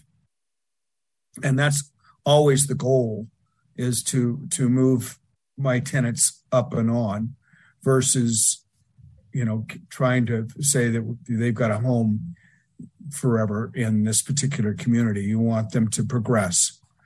And that goes for the for for the special needs tenants as well. Um, okay i see that um, council member kelly has a hand up for a question uh, my hand is up for discussion. As okay. Can I do this real quick before we go to discussion?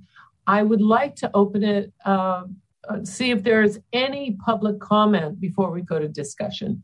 So let's see if there's any public comment whatsoever. And I don't see any.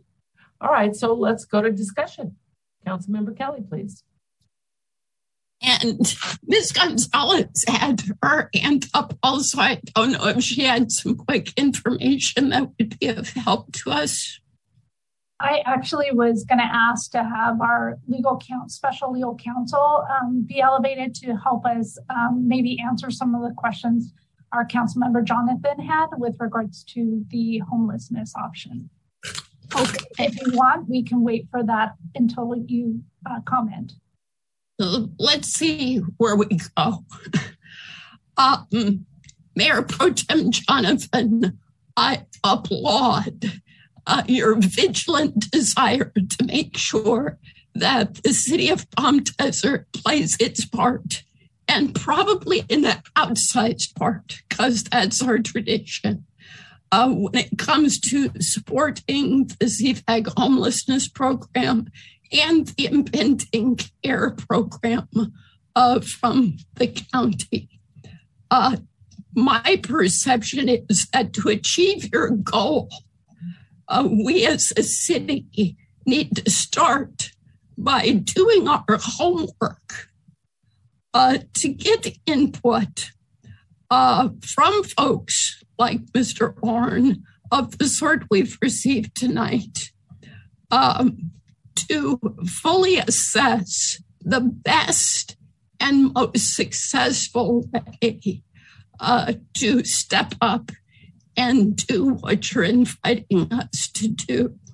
The issue requires resource research about possible resources uh, which can be deployed most successfully and which, quite frankly, uh, would create the smallest risk of diverting housing from other populations who need it just as much. Uh, there's a good chance that every single applicant for this housing is quite close to homelessness, perhaps a paycheck away from homelessness.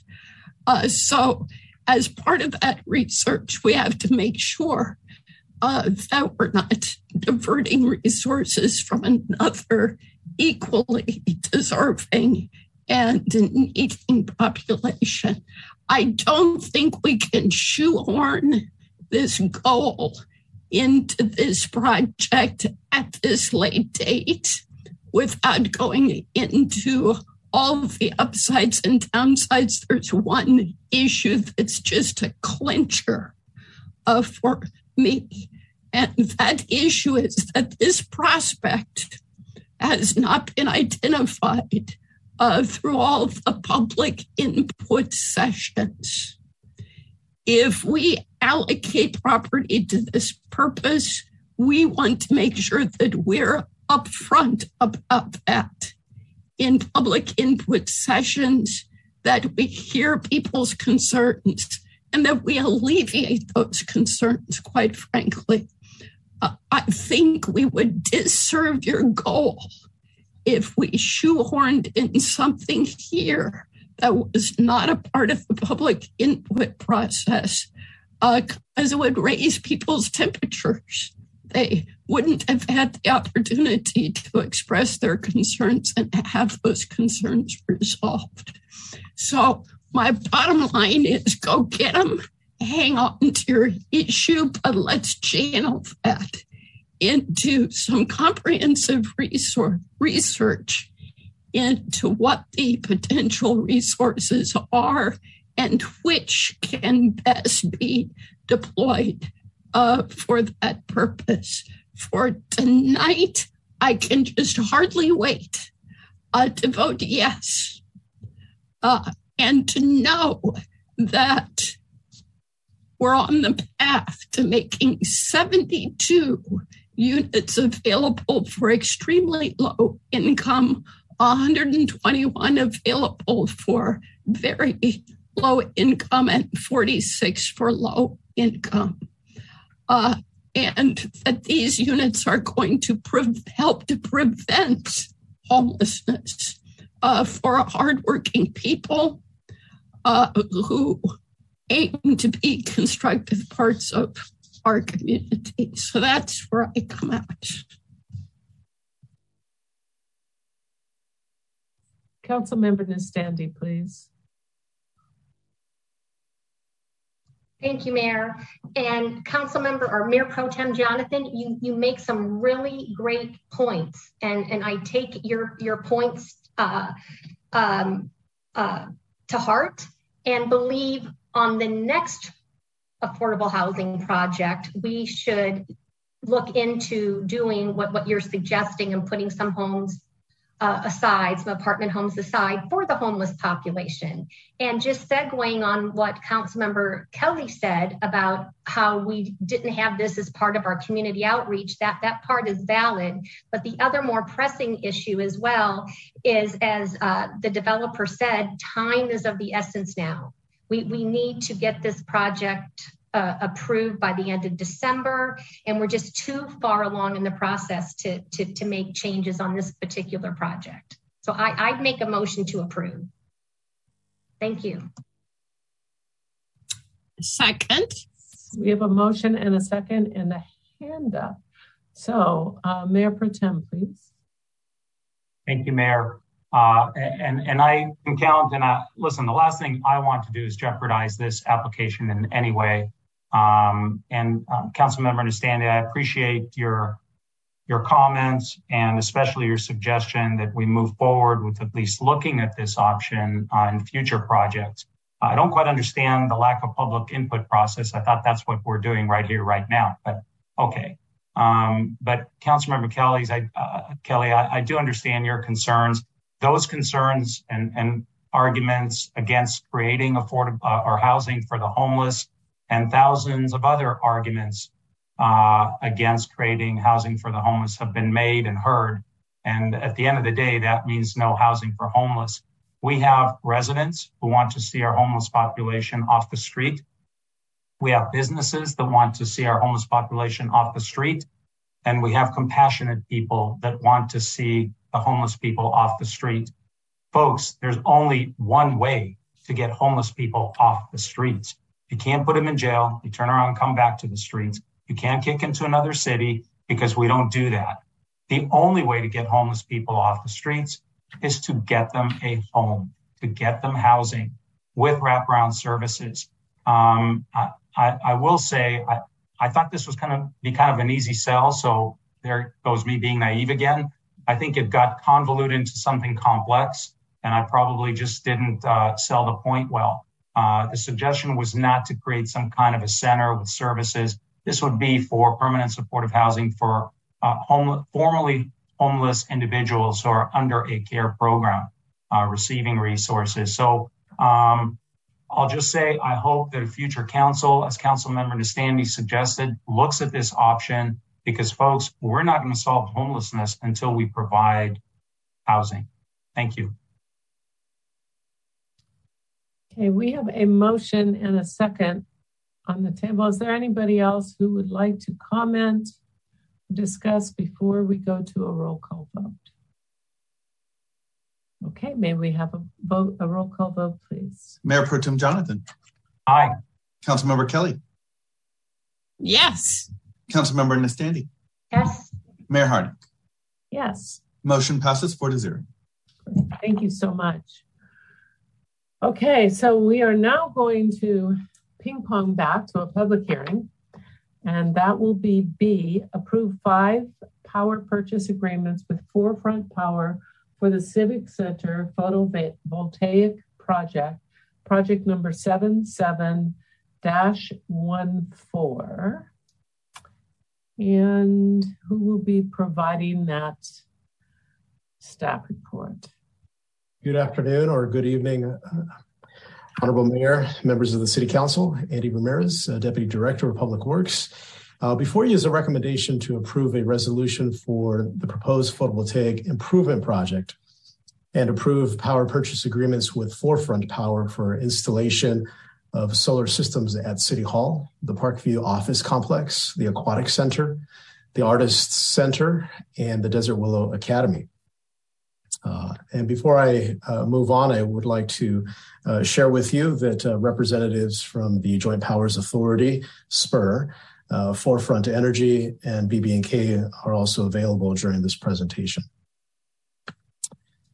As a brief overview, this project meets three of the City Council's priorities under energy and sustainability, which include being a responsible steward of the city's natural resources, uh, reducing per capita consumption of energy, promoting greater usage of more sustainable materials, discouraging waste, increasing renewable energy production, and also encouraging all new construction to be net zero energy and design.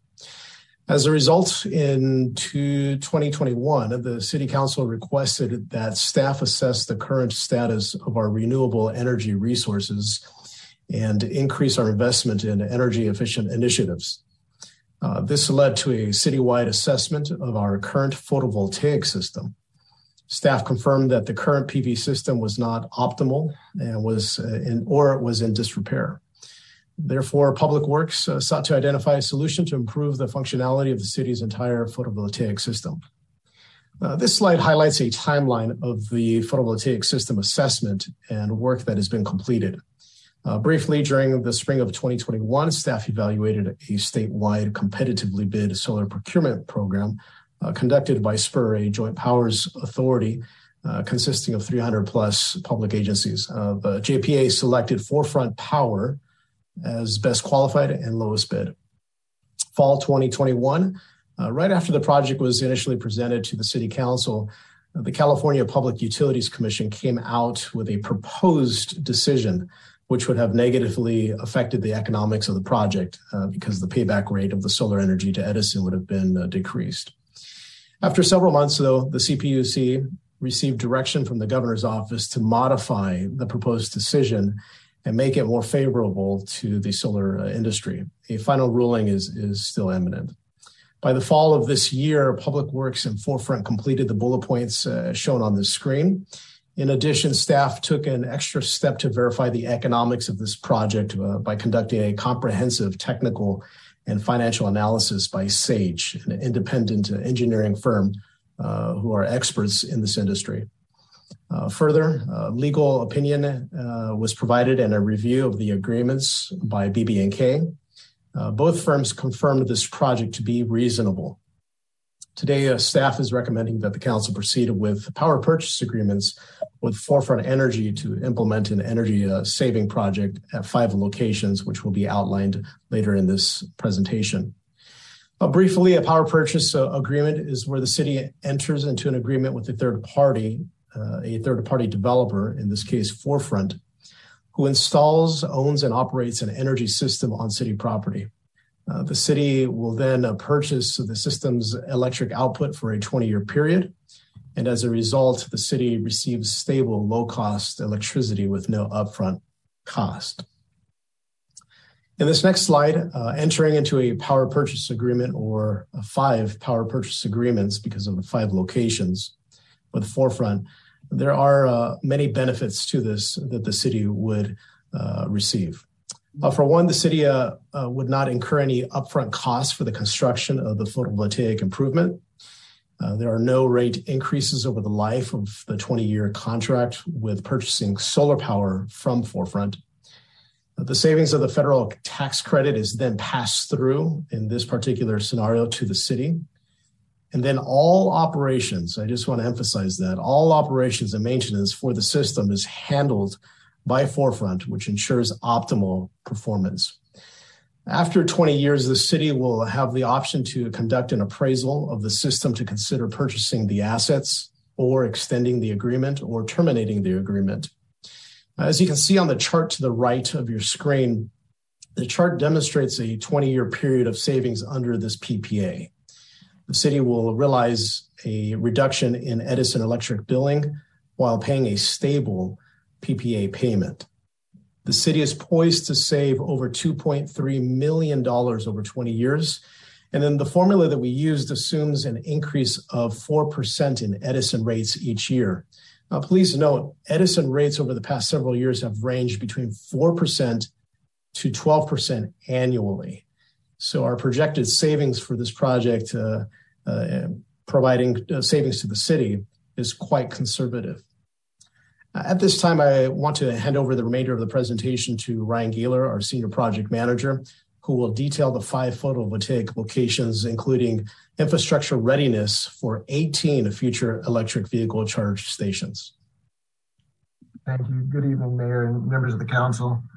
Uh, first location we want to look at is here at City Hall. Uh, the system is going to include four carport canopy structures and it's sized at 480 or 470 kilowatts. Uh, the improvements here are will include a conduit for future electric vehicle charging stations and it'll accommodate uh, 10 vehicles at a time at this location. Uh, next slide is the parking lot at uh, the Parkview office complex. Uh, there's going to be a single carport structure here that's sized at 180 kilowatts. The improvements to this site will include a conduit for EV charging stations that'll accommodate four vehicles at a time. Uh, next slide is the canopy at uh, the Aquatic Center.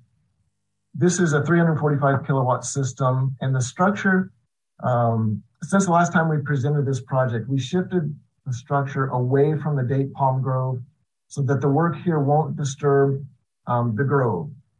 In shifting the structure to the east, we're able to preserve 50 uh, date palms at this location. A structural will provide a shaded recreation area that could be used for a walking path and picnic tables. Um, if necessary, the area under the structure could be converted to additional parking. And if that was to happen, there's conduit available for four EV charging stations there. Um, at this location, it, the uh, system is expected to provide 100% energy offset for the aquatic center. Uh, this next location is a we, we had two new locations, and this is this is the first of two new locations. It's at the Entrada del Paseo area, and this is a 133 kilowatt system. Um, this is a location where the city recently renewed a, a five-year lease with the Artist Center, and so any effects from this contract that may affect the tenant will be addressed. And the intent here is that the tenant will receive a prorated share of the benefit of the savings over the term of their lease. Uh, the final site, this is a new site as well. This is at the Desert Willow, Academy just off Portola Avenue. Uh, it's going to be a 266 kilowatt system that's supported by three canopy structures. There's uh, Public Works spoke with Derek White of, Desert Willow, and he supports this location for carports. Next slide. Uh, this graph, if you look at the graph on the bottom, um, it demonstrates that the cost of power initially increases over the first few years with this program. Uh, however, the PPA rate that the city will pay for power coming from the PV system will remain constant over the 20 year term of the agreement. So as, as SCE raises their rates from anywhere from four to 12, even more percentage points per year, the city will still be paying a flat rate for the power that we obtain through the PPA. So the savings on this project don't come from a cheaper initial power rate. The savings come from paying a locked in rate that doesn't increase over time. In the next slide, uh, this shows some details about each system individually. Uh, all the locations fall within the desired range for energy offset, which is between 90 and 100%. Uh, Uh, total system size for five locations combined is almost 1.4 megawatts. It also shows that the total estimated savings is around $2.4 million. This again is a conservative estimate. We expect to receive more than that on the basis that Southern California Edison rates over the last three years have exceeded 10% and our projection is at 4%. Uh, one of the other benefits that can be seen on this slide, uh, but I want to focus on the fact that this project meets the goals of the City Council priorities. Uh, solar provider is responsible for the design, construction, and O&M for this system. Um, we don't have the staffing levels in-house to properly maintain all the components of these systems, so it'll, it'll be nice to have um, the solar provider on hand to maintain the system in accordance with the um, contract. In addition, Forefront has agreed to use local labor to construct the systems, and this project will provide shading parking for about 300 vehicles. The next slide. To conclude, uh, the, benef- the city benefited from a partnership with Spur. They're the JPA that um, helped us out. They they issued their RFP statewide, and they selected Forefront power from the most qualified solar companies in the state. Uh, we contracted with Sage, who's an expert in the field of structure and PPAs, to go over the agreements with a fine tooth comb. In addition, BB&K provided an expert to look at the agreements from a legal perspective. Um, with this project, time is of the essence. Uh, the program that Spur used to set up, uh, that set up to assist us with acquiring renewable energy solutions it's set to expire later this month on October 26th. In addition, the CPUC decision is, is looming where um, if, if their decision goes through, it'll make these projects economically unviable. Staff is recommending that the City Council make a finding in the public hearing that this project will result in net savings over the life of the contract and approve the power purchase agreements with Forefront Power. I'm available to answer any questions, and we have representatives of Spur, Forefront Power, and BB&K available to answer questions as well. Thank you so much. So this is the time of for questions of staff, and I see Council Member Nestande, your hand is up. Thank you. Uh, and this question is maybe for Mr. Gaylor or for the, the SPUR representative. It this this uh, uh, project almost seems, or this contract almost seems too good to be true. That I'm thinking there must be a catch somewhere because to have no escalation clause over the whole term means there, there's no inflation trigger or there, there isn't any any loophole that our costs truly stay the same so I wanted to confirm that. And then I'm trying to understand how Spur actually makes money then.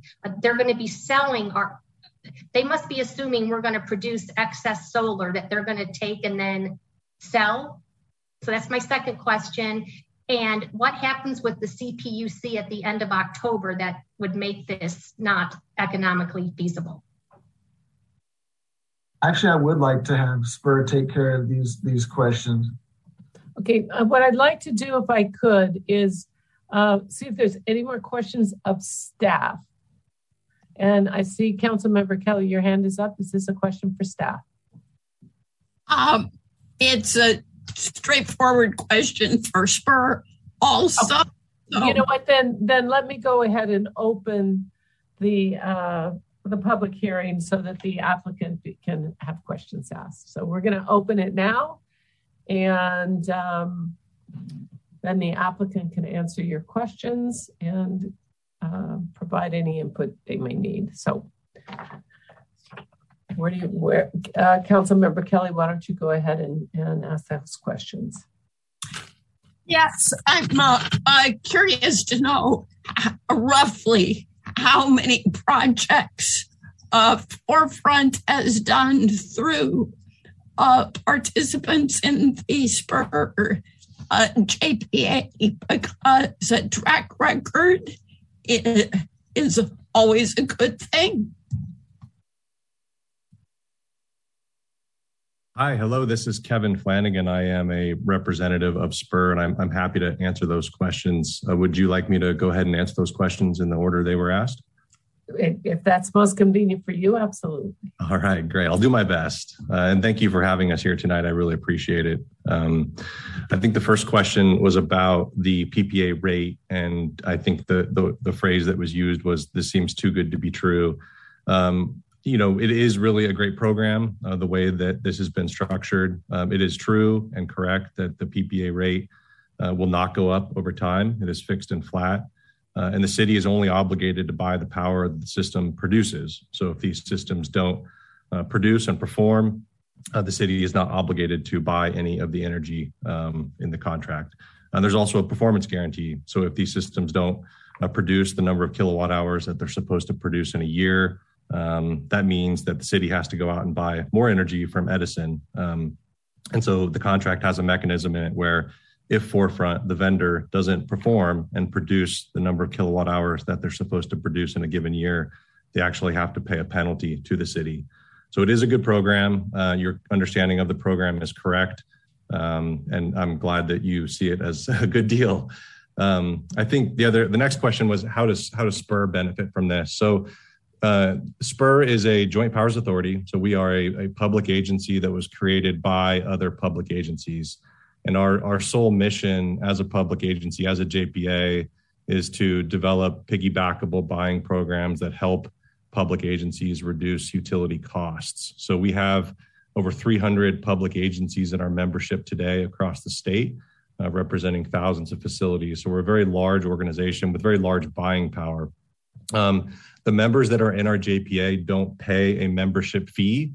Uh, the way that all of our buying programs work is that there is an administrative fee tied to the use of any of our various programs. And we uh, stipulate that administrative fee in the competitive solicitations that we conduct. So, for example, uh, for this particular program, um, the REAP program, and this is sort of consistent across all of our programs really, is that we try to structure our administrative fees so that it's around 2 to 3% of project cost.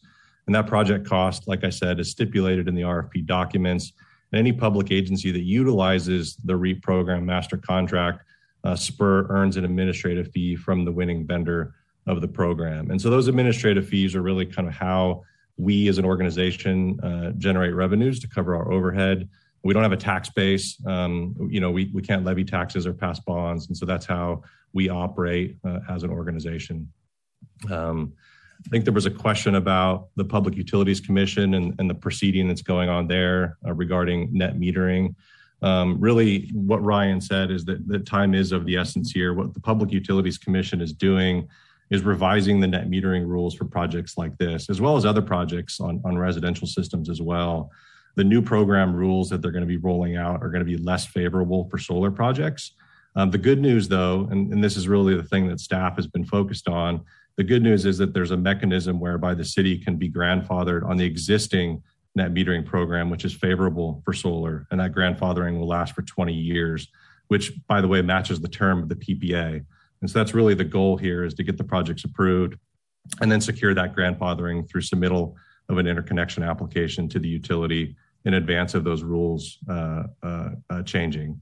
And so that's really the goal here is to kind of get ahead of those rule changes, preserve the favorable rules for these projects, and lock in the, the savings that you've seen uh, presented to you tonight. Um, and then the last question I think was, what is our track record? And I'm really glad you asked that. Um, it's something that we're really proud of as a JPA. So the REAP program, uh, the, the, the, the, master contract that you would be piggybacking um, uh, as a part of this resolution has been used by over 61 other public agencies across the state. So it's been vetted by staff, vetted by legal, vetted by procurement over 61 times by other other public agencies. Uh, and, and in many of those public agencies, multiple phases of projects.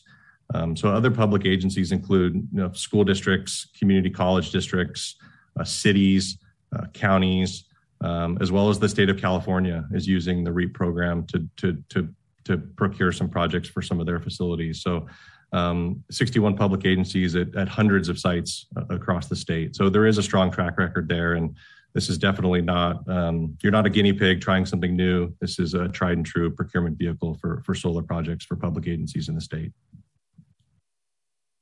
Okay, thank you. Do, uh, Council members Kelly and Nestande, do you feel you had your questions answered? Okay, I see Mayor Pro Tem's hand up. Thank you, Mayor. And I don't know uh, who wants to take my questions, whether staff, SPURR, or Forefront. So I'll just ask him and whoever wants to respond, feel free.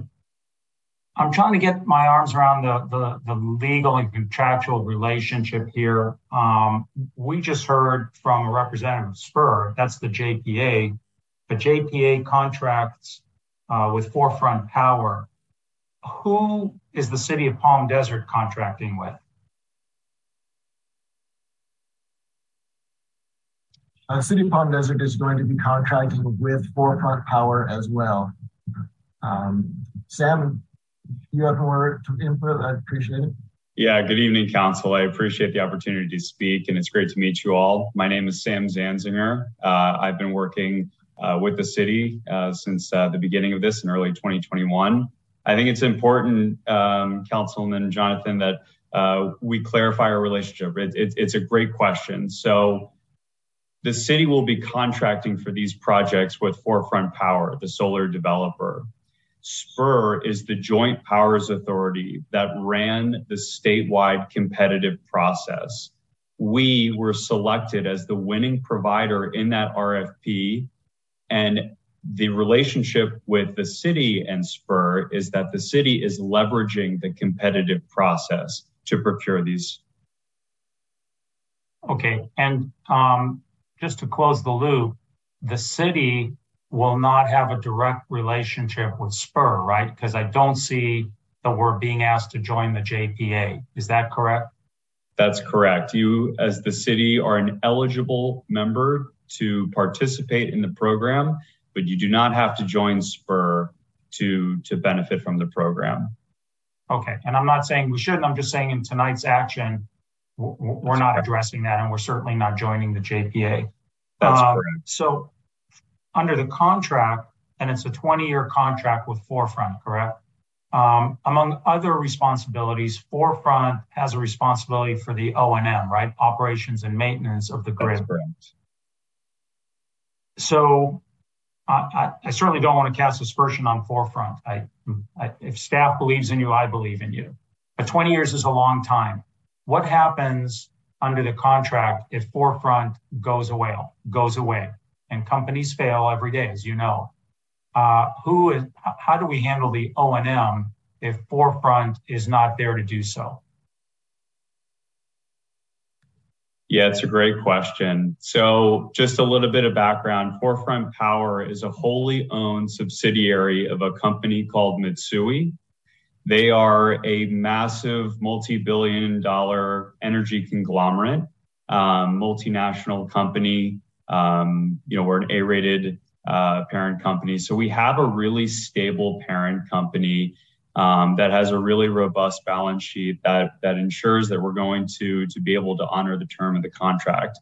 Um, but but it's a it's a great question. The operations and maintenance um, of the system. So contractually, um, you know, we have an obligation to obviously meet a certain level of production every year. Um, and that's, you know, if we we miss that, as Kevin from SPURR mentioned, we have to make the city whole. Um, in the event, in in a crazy, unlikely scenario that Forefront were to to go out of business, um, you know, there are step-in rights with our financing parties um, to to uh, step in again, take over the contract. Um, you know, they're going to have the same obligations under our performance guarantee um, as Forefront would. So um, again, the the commitment and continuation of of all of the terms uh, for O and M would be maintained. voluntarily by those uh, other entities in the event of failure. I'm sorry, could you repeat the question? There's no legal obligation for anyone else to step in should Forefront fail, correct? I mean, th- there may be other entities I heard you say that have the the right or ability to do do so, but they're not obligated to do so. Is that correct? So the the the the financing parties have made a, a massive investment into the the infrastructure of these projects, and in order to make themselves whole, obviously we want to see these systems. They will want to see these systems perform, um, and so you know they do have a a uh, you know they do have the the incentive obviously to to step in and um, and make these projects whole. Okay. I mean, I, I understand your rationale that a lot of people want this to succeed. What I'm hearing, correct me if I'm wrong, is that if it doesn't, worst case scenario, Forefront fails and there's no one there to replace the O&M obligation and the city would somehow have to contract that out or take care of it itself or whatever. As I understand it, there's no guarantee or bonding of operations and maintenance services from Forefront, from our, from this proposed contract. And I'm not saying we shouldn't do it because of that. I just, I'm trying to get a, a clear understanding. So is that understanding accurate? So your your question is whether there's a contractual obligation for for someone to step in and and take over the the obligation to to meet the production maintenance. Is that right? Sure. So I do see our city attorney's hand up if you'd like to just uh, say Yeah, just- this. I- And I'm not that familiar with the details of the contract, but the primary obligation of the contract is the city pays for the electricity. So if these things aren't being maintained, then the city stops paying basically. And, and whoever finances this thing, you know, takes a big hit. So that's the incentive. The, the real incentive for the maintenance is that if they're not maintained, they don't produce, the city doesn't pay, right? So it's kind of like Yeah. a lot, anyhow. No, I, I get all of that. And I, again, I'm not saying we shouldn't do it because of this. I just want to be clear that that is a calculated risk, right? And if five years hence, forefront fails and nobody steps up to the plate, then we're stuck with whatever the electric rates are at that time. We're no longer getting the projected benefit of $2.3 million or even higher. That's all I'm saying. I'm, I just want to make sure I'm not missing anything, and I'm hearing that, that that's correct. Hi, Glenn. You, you looked at this from a legal perspective. Could you weigh in? Yeah, actually, I mean, if there's a bankruptcy or a default, um, what's what is going to happen just based on my experience and having seen much smaller providers fail is the lenders do step in because they don't get their financing back unless they get paid over the long term. And they will step in they will take it over they will sell it to another energy company who will then have to come in and do the o&m okay. so that's what's most likely to, to occur. Let's Are say they contractually obligated to do so? They're not contractually obligated. Okay. Okay that's but, all I needed to know. Yeah. yeah. Yeah. But but if they don't, there are termination rights. So we could terminate the agreement. We could require the system to be removed. Um, we could potentially buy out the system at that point and operate it ourselves if we felt the, the system was still in good shape. It was just a matter that Forefront, through bankruptcy or some other reason, was not operating it. Um, there are remedies.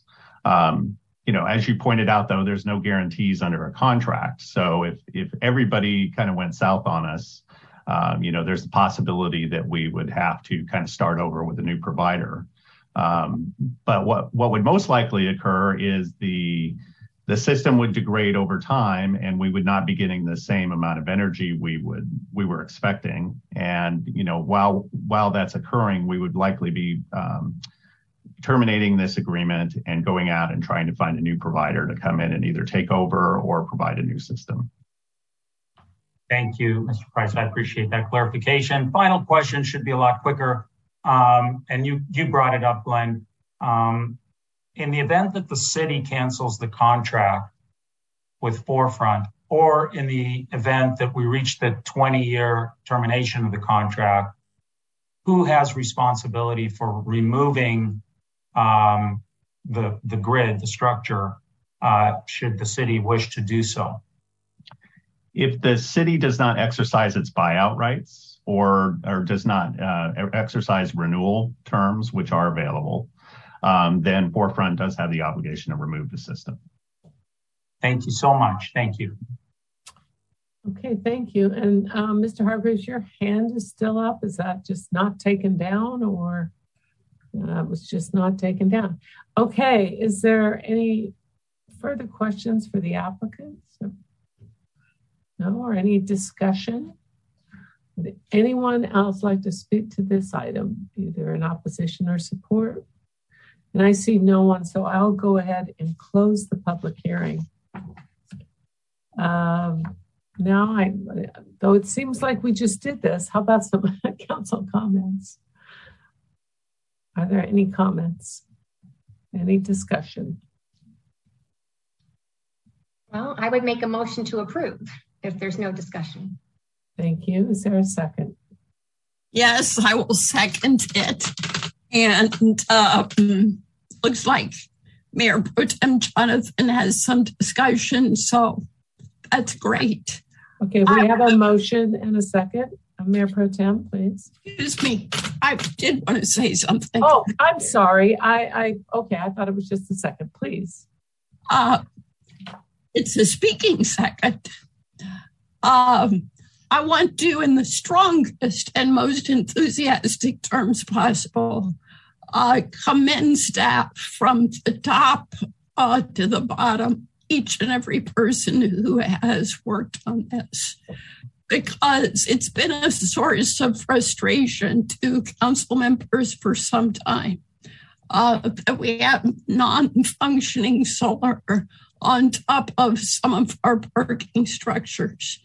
And I so appreciate uh, the research to identify SPURR, uh, which has connected us to a substantial track record um, Air Pro Tem Jonathan has asked all the worst case scenario questions, which is helpful. For me, what's most helpful is to know that this is working well for 61 other public agencies. Uh, so again, I so appreciate the research to get past initial obstacles, uh, get past maybe initial opportunities to really bring to us a well thought out approach. Okay, thank you. Uh, Count, uh, Mayor Pro Tem, please. Thank you, Mayor. Uh, hey, I completely concur, and a huge shout out to staff um, for so imaginatively and creatively uh, putting this forward. Uh, my favorite part of all this is that uh, the carbon-free power that we as a city will be using, uh, anything that we can do to reduce greenhouse gas emissions and help uh, the environment and Mother Earth, I'm 100% for. So staff, thank you. Great, great job. Um, I, I, do, the, the reason for my questioning is that I think is hopefully we'll do more of this in the future. Uh, and if so, I, I think it's important to have an exit strategy because worst case scenarios do occur and we don't want the city holding the bag if we can avoid it. Uh, with developers, we use uh, bonding. I don't know. I, I, think SPURR can be helpful. They seem to have vast experience. If other cities or uh, entities have addressed this concern, maybe we can piggyback on their solutions. But I would never let that fear of a worst case scenario stand in the way of uh, what we're doing here tonight, which I think is tremendous. Staff, thank you again. Great job. I could just jump in really quick to to maybe uh, add to that point. Um, I've done a lot of these for a lot of public agencies and cities, and um, there there really is no scenario I've seen where an agency is required bonding, and the reason for that is the bonding would then go into the rates, um, and so that would definitely increase the cost of your energy. Um, so I feel that I, you know, the way the industry looks at it is the risk is low enough that it wouldn't justify the increase in rates that you would incur as a result of that kind of bonding. Um, I also just wanted to interject quickly that uh, we need to have the council first make a finding um, about the determination of the cost savings, um, as has been kind of uh, reported in the staff report, and then move on to uh, have a motion to approve the agreements and that's required under Government Code 4217, which is the procurement mechanism that we're using uh, to approve this. Yeah, I understood Councilmember Nestande's motion to embrace both. Uh, do they have to be done separately? I, I, would recommend they be done separately because it's a requirement of the government code. Um, so just so there's there's no technicalities, um, I, I recommend we do two separate motions. Okay, so I rate, let's see, I make a motion to approve the five power purchase agreements with Forefront Power for the Civic Center photovoltaic project, number 777-14. But could I suggest that what, what's being suggested if we look at the recommendation paragraph is that we start by moving item one. Item one, okay. And then we can move item two and three. There we go. So I will follow up with uh, adopt a resolution finding that the projects will result in net cost savings to the city over the life of each 20 year contract and that the projects are st statutorily exempt from CEQA evaluation. So we're going to approve number one first. Is that correct? And Mr. Price, that satisfies the government code. Yes, it does. Okay, so we have a motion and a second on that. Can we have a roll call vote, please? Mayor Pro Tem Jonathan. Aye. Councilmember Kelly. Yes. Councilmember Nestande. Yes. Mayor Harnik. Yes. Motion passes four to zero. Thank you so much. Okay, now we'll go to the second motion on this item. And uh, Councilmember Nestande, did you wish to make that? Okay, I make a motion to authorize the city manager to execute the power purchase agreements for photovoltaic systems at the Civic Center, Parkview Office Complex, the Aquatic Center, Entrada del Paseo, and the Desert Willow Academy. Furthermore, authorizing the city manager to negotiate non-monetary changes and clarifications in the agreements in consultation with the city attorney as may be required to carry out the intent of the agreements. Second. Okay, great. And we have a motion and a second. So before we go to vote, I just uh, also want to thank the staff across the board. I know there were so many minds and hands in this process, and, and you know how important it is to the council and for our community members. So I, I want to thank you all for your efforts. So we do have a motion and a second. Can we have a roll call vote, please? Mayor Pro Tem Jonathan. Aye. Councilmember Kelly. Yes. Councilmember Nestande. Yes. Mayor Harnik. Yes. Motion passes four to zero. Okay. Are there any additional comments that anyone would like to make? I'm going to make one really quick. Go see the artwork in the roundabout, roundabout on Mag Falls. It looks outstanding. Uh, so everybody have a good evening. I see no other unfinished business. Meeting stands adjourned and we'll see you back October 27th. Thank you. Good night, everyone.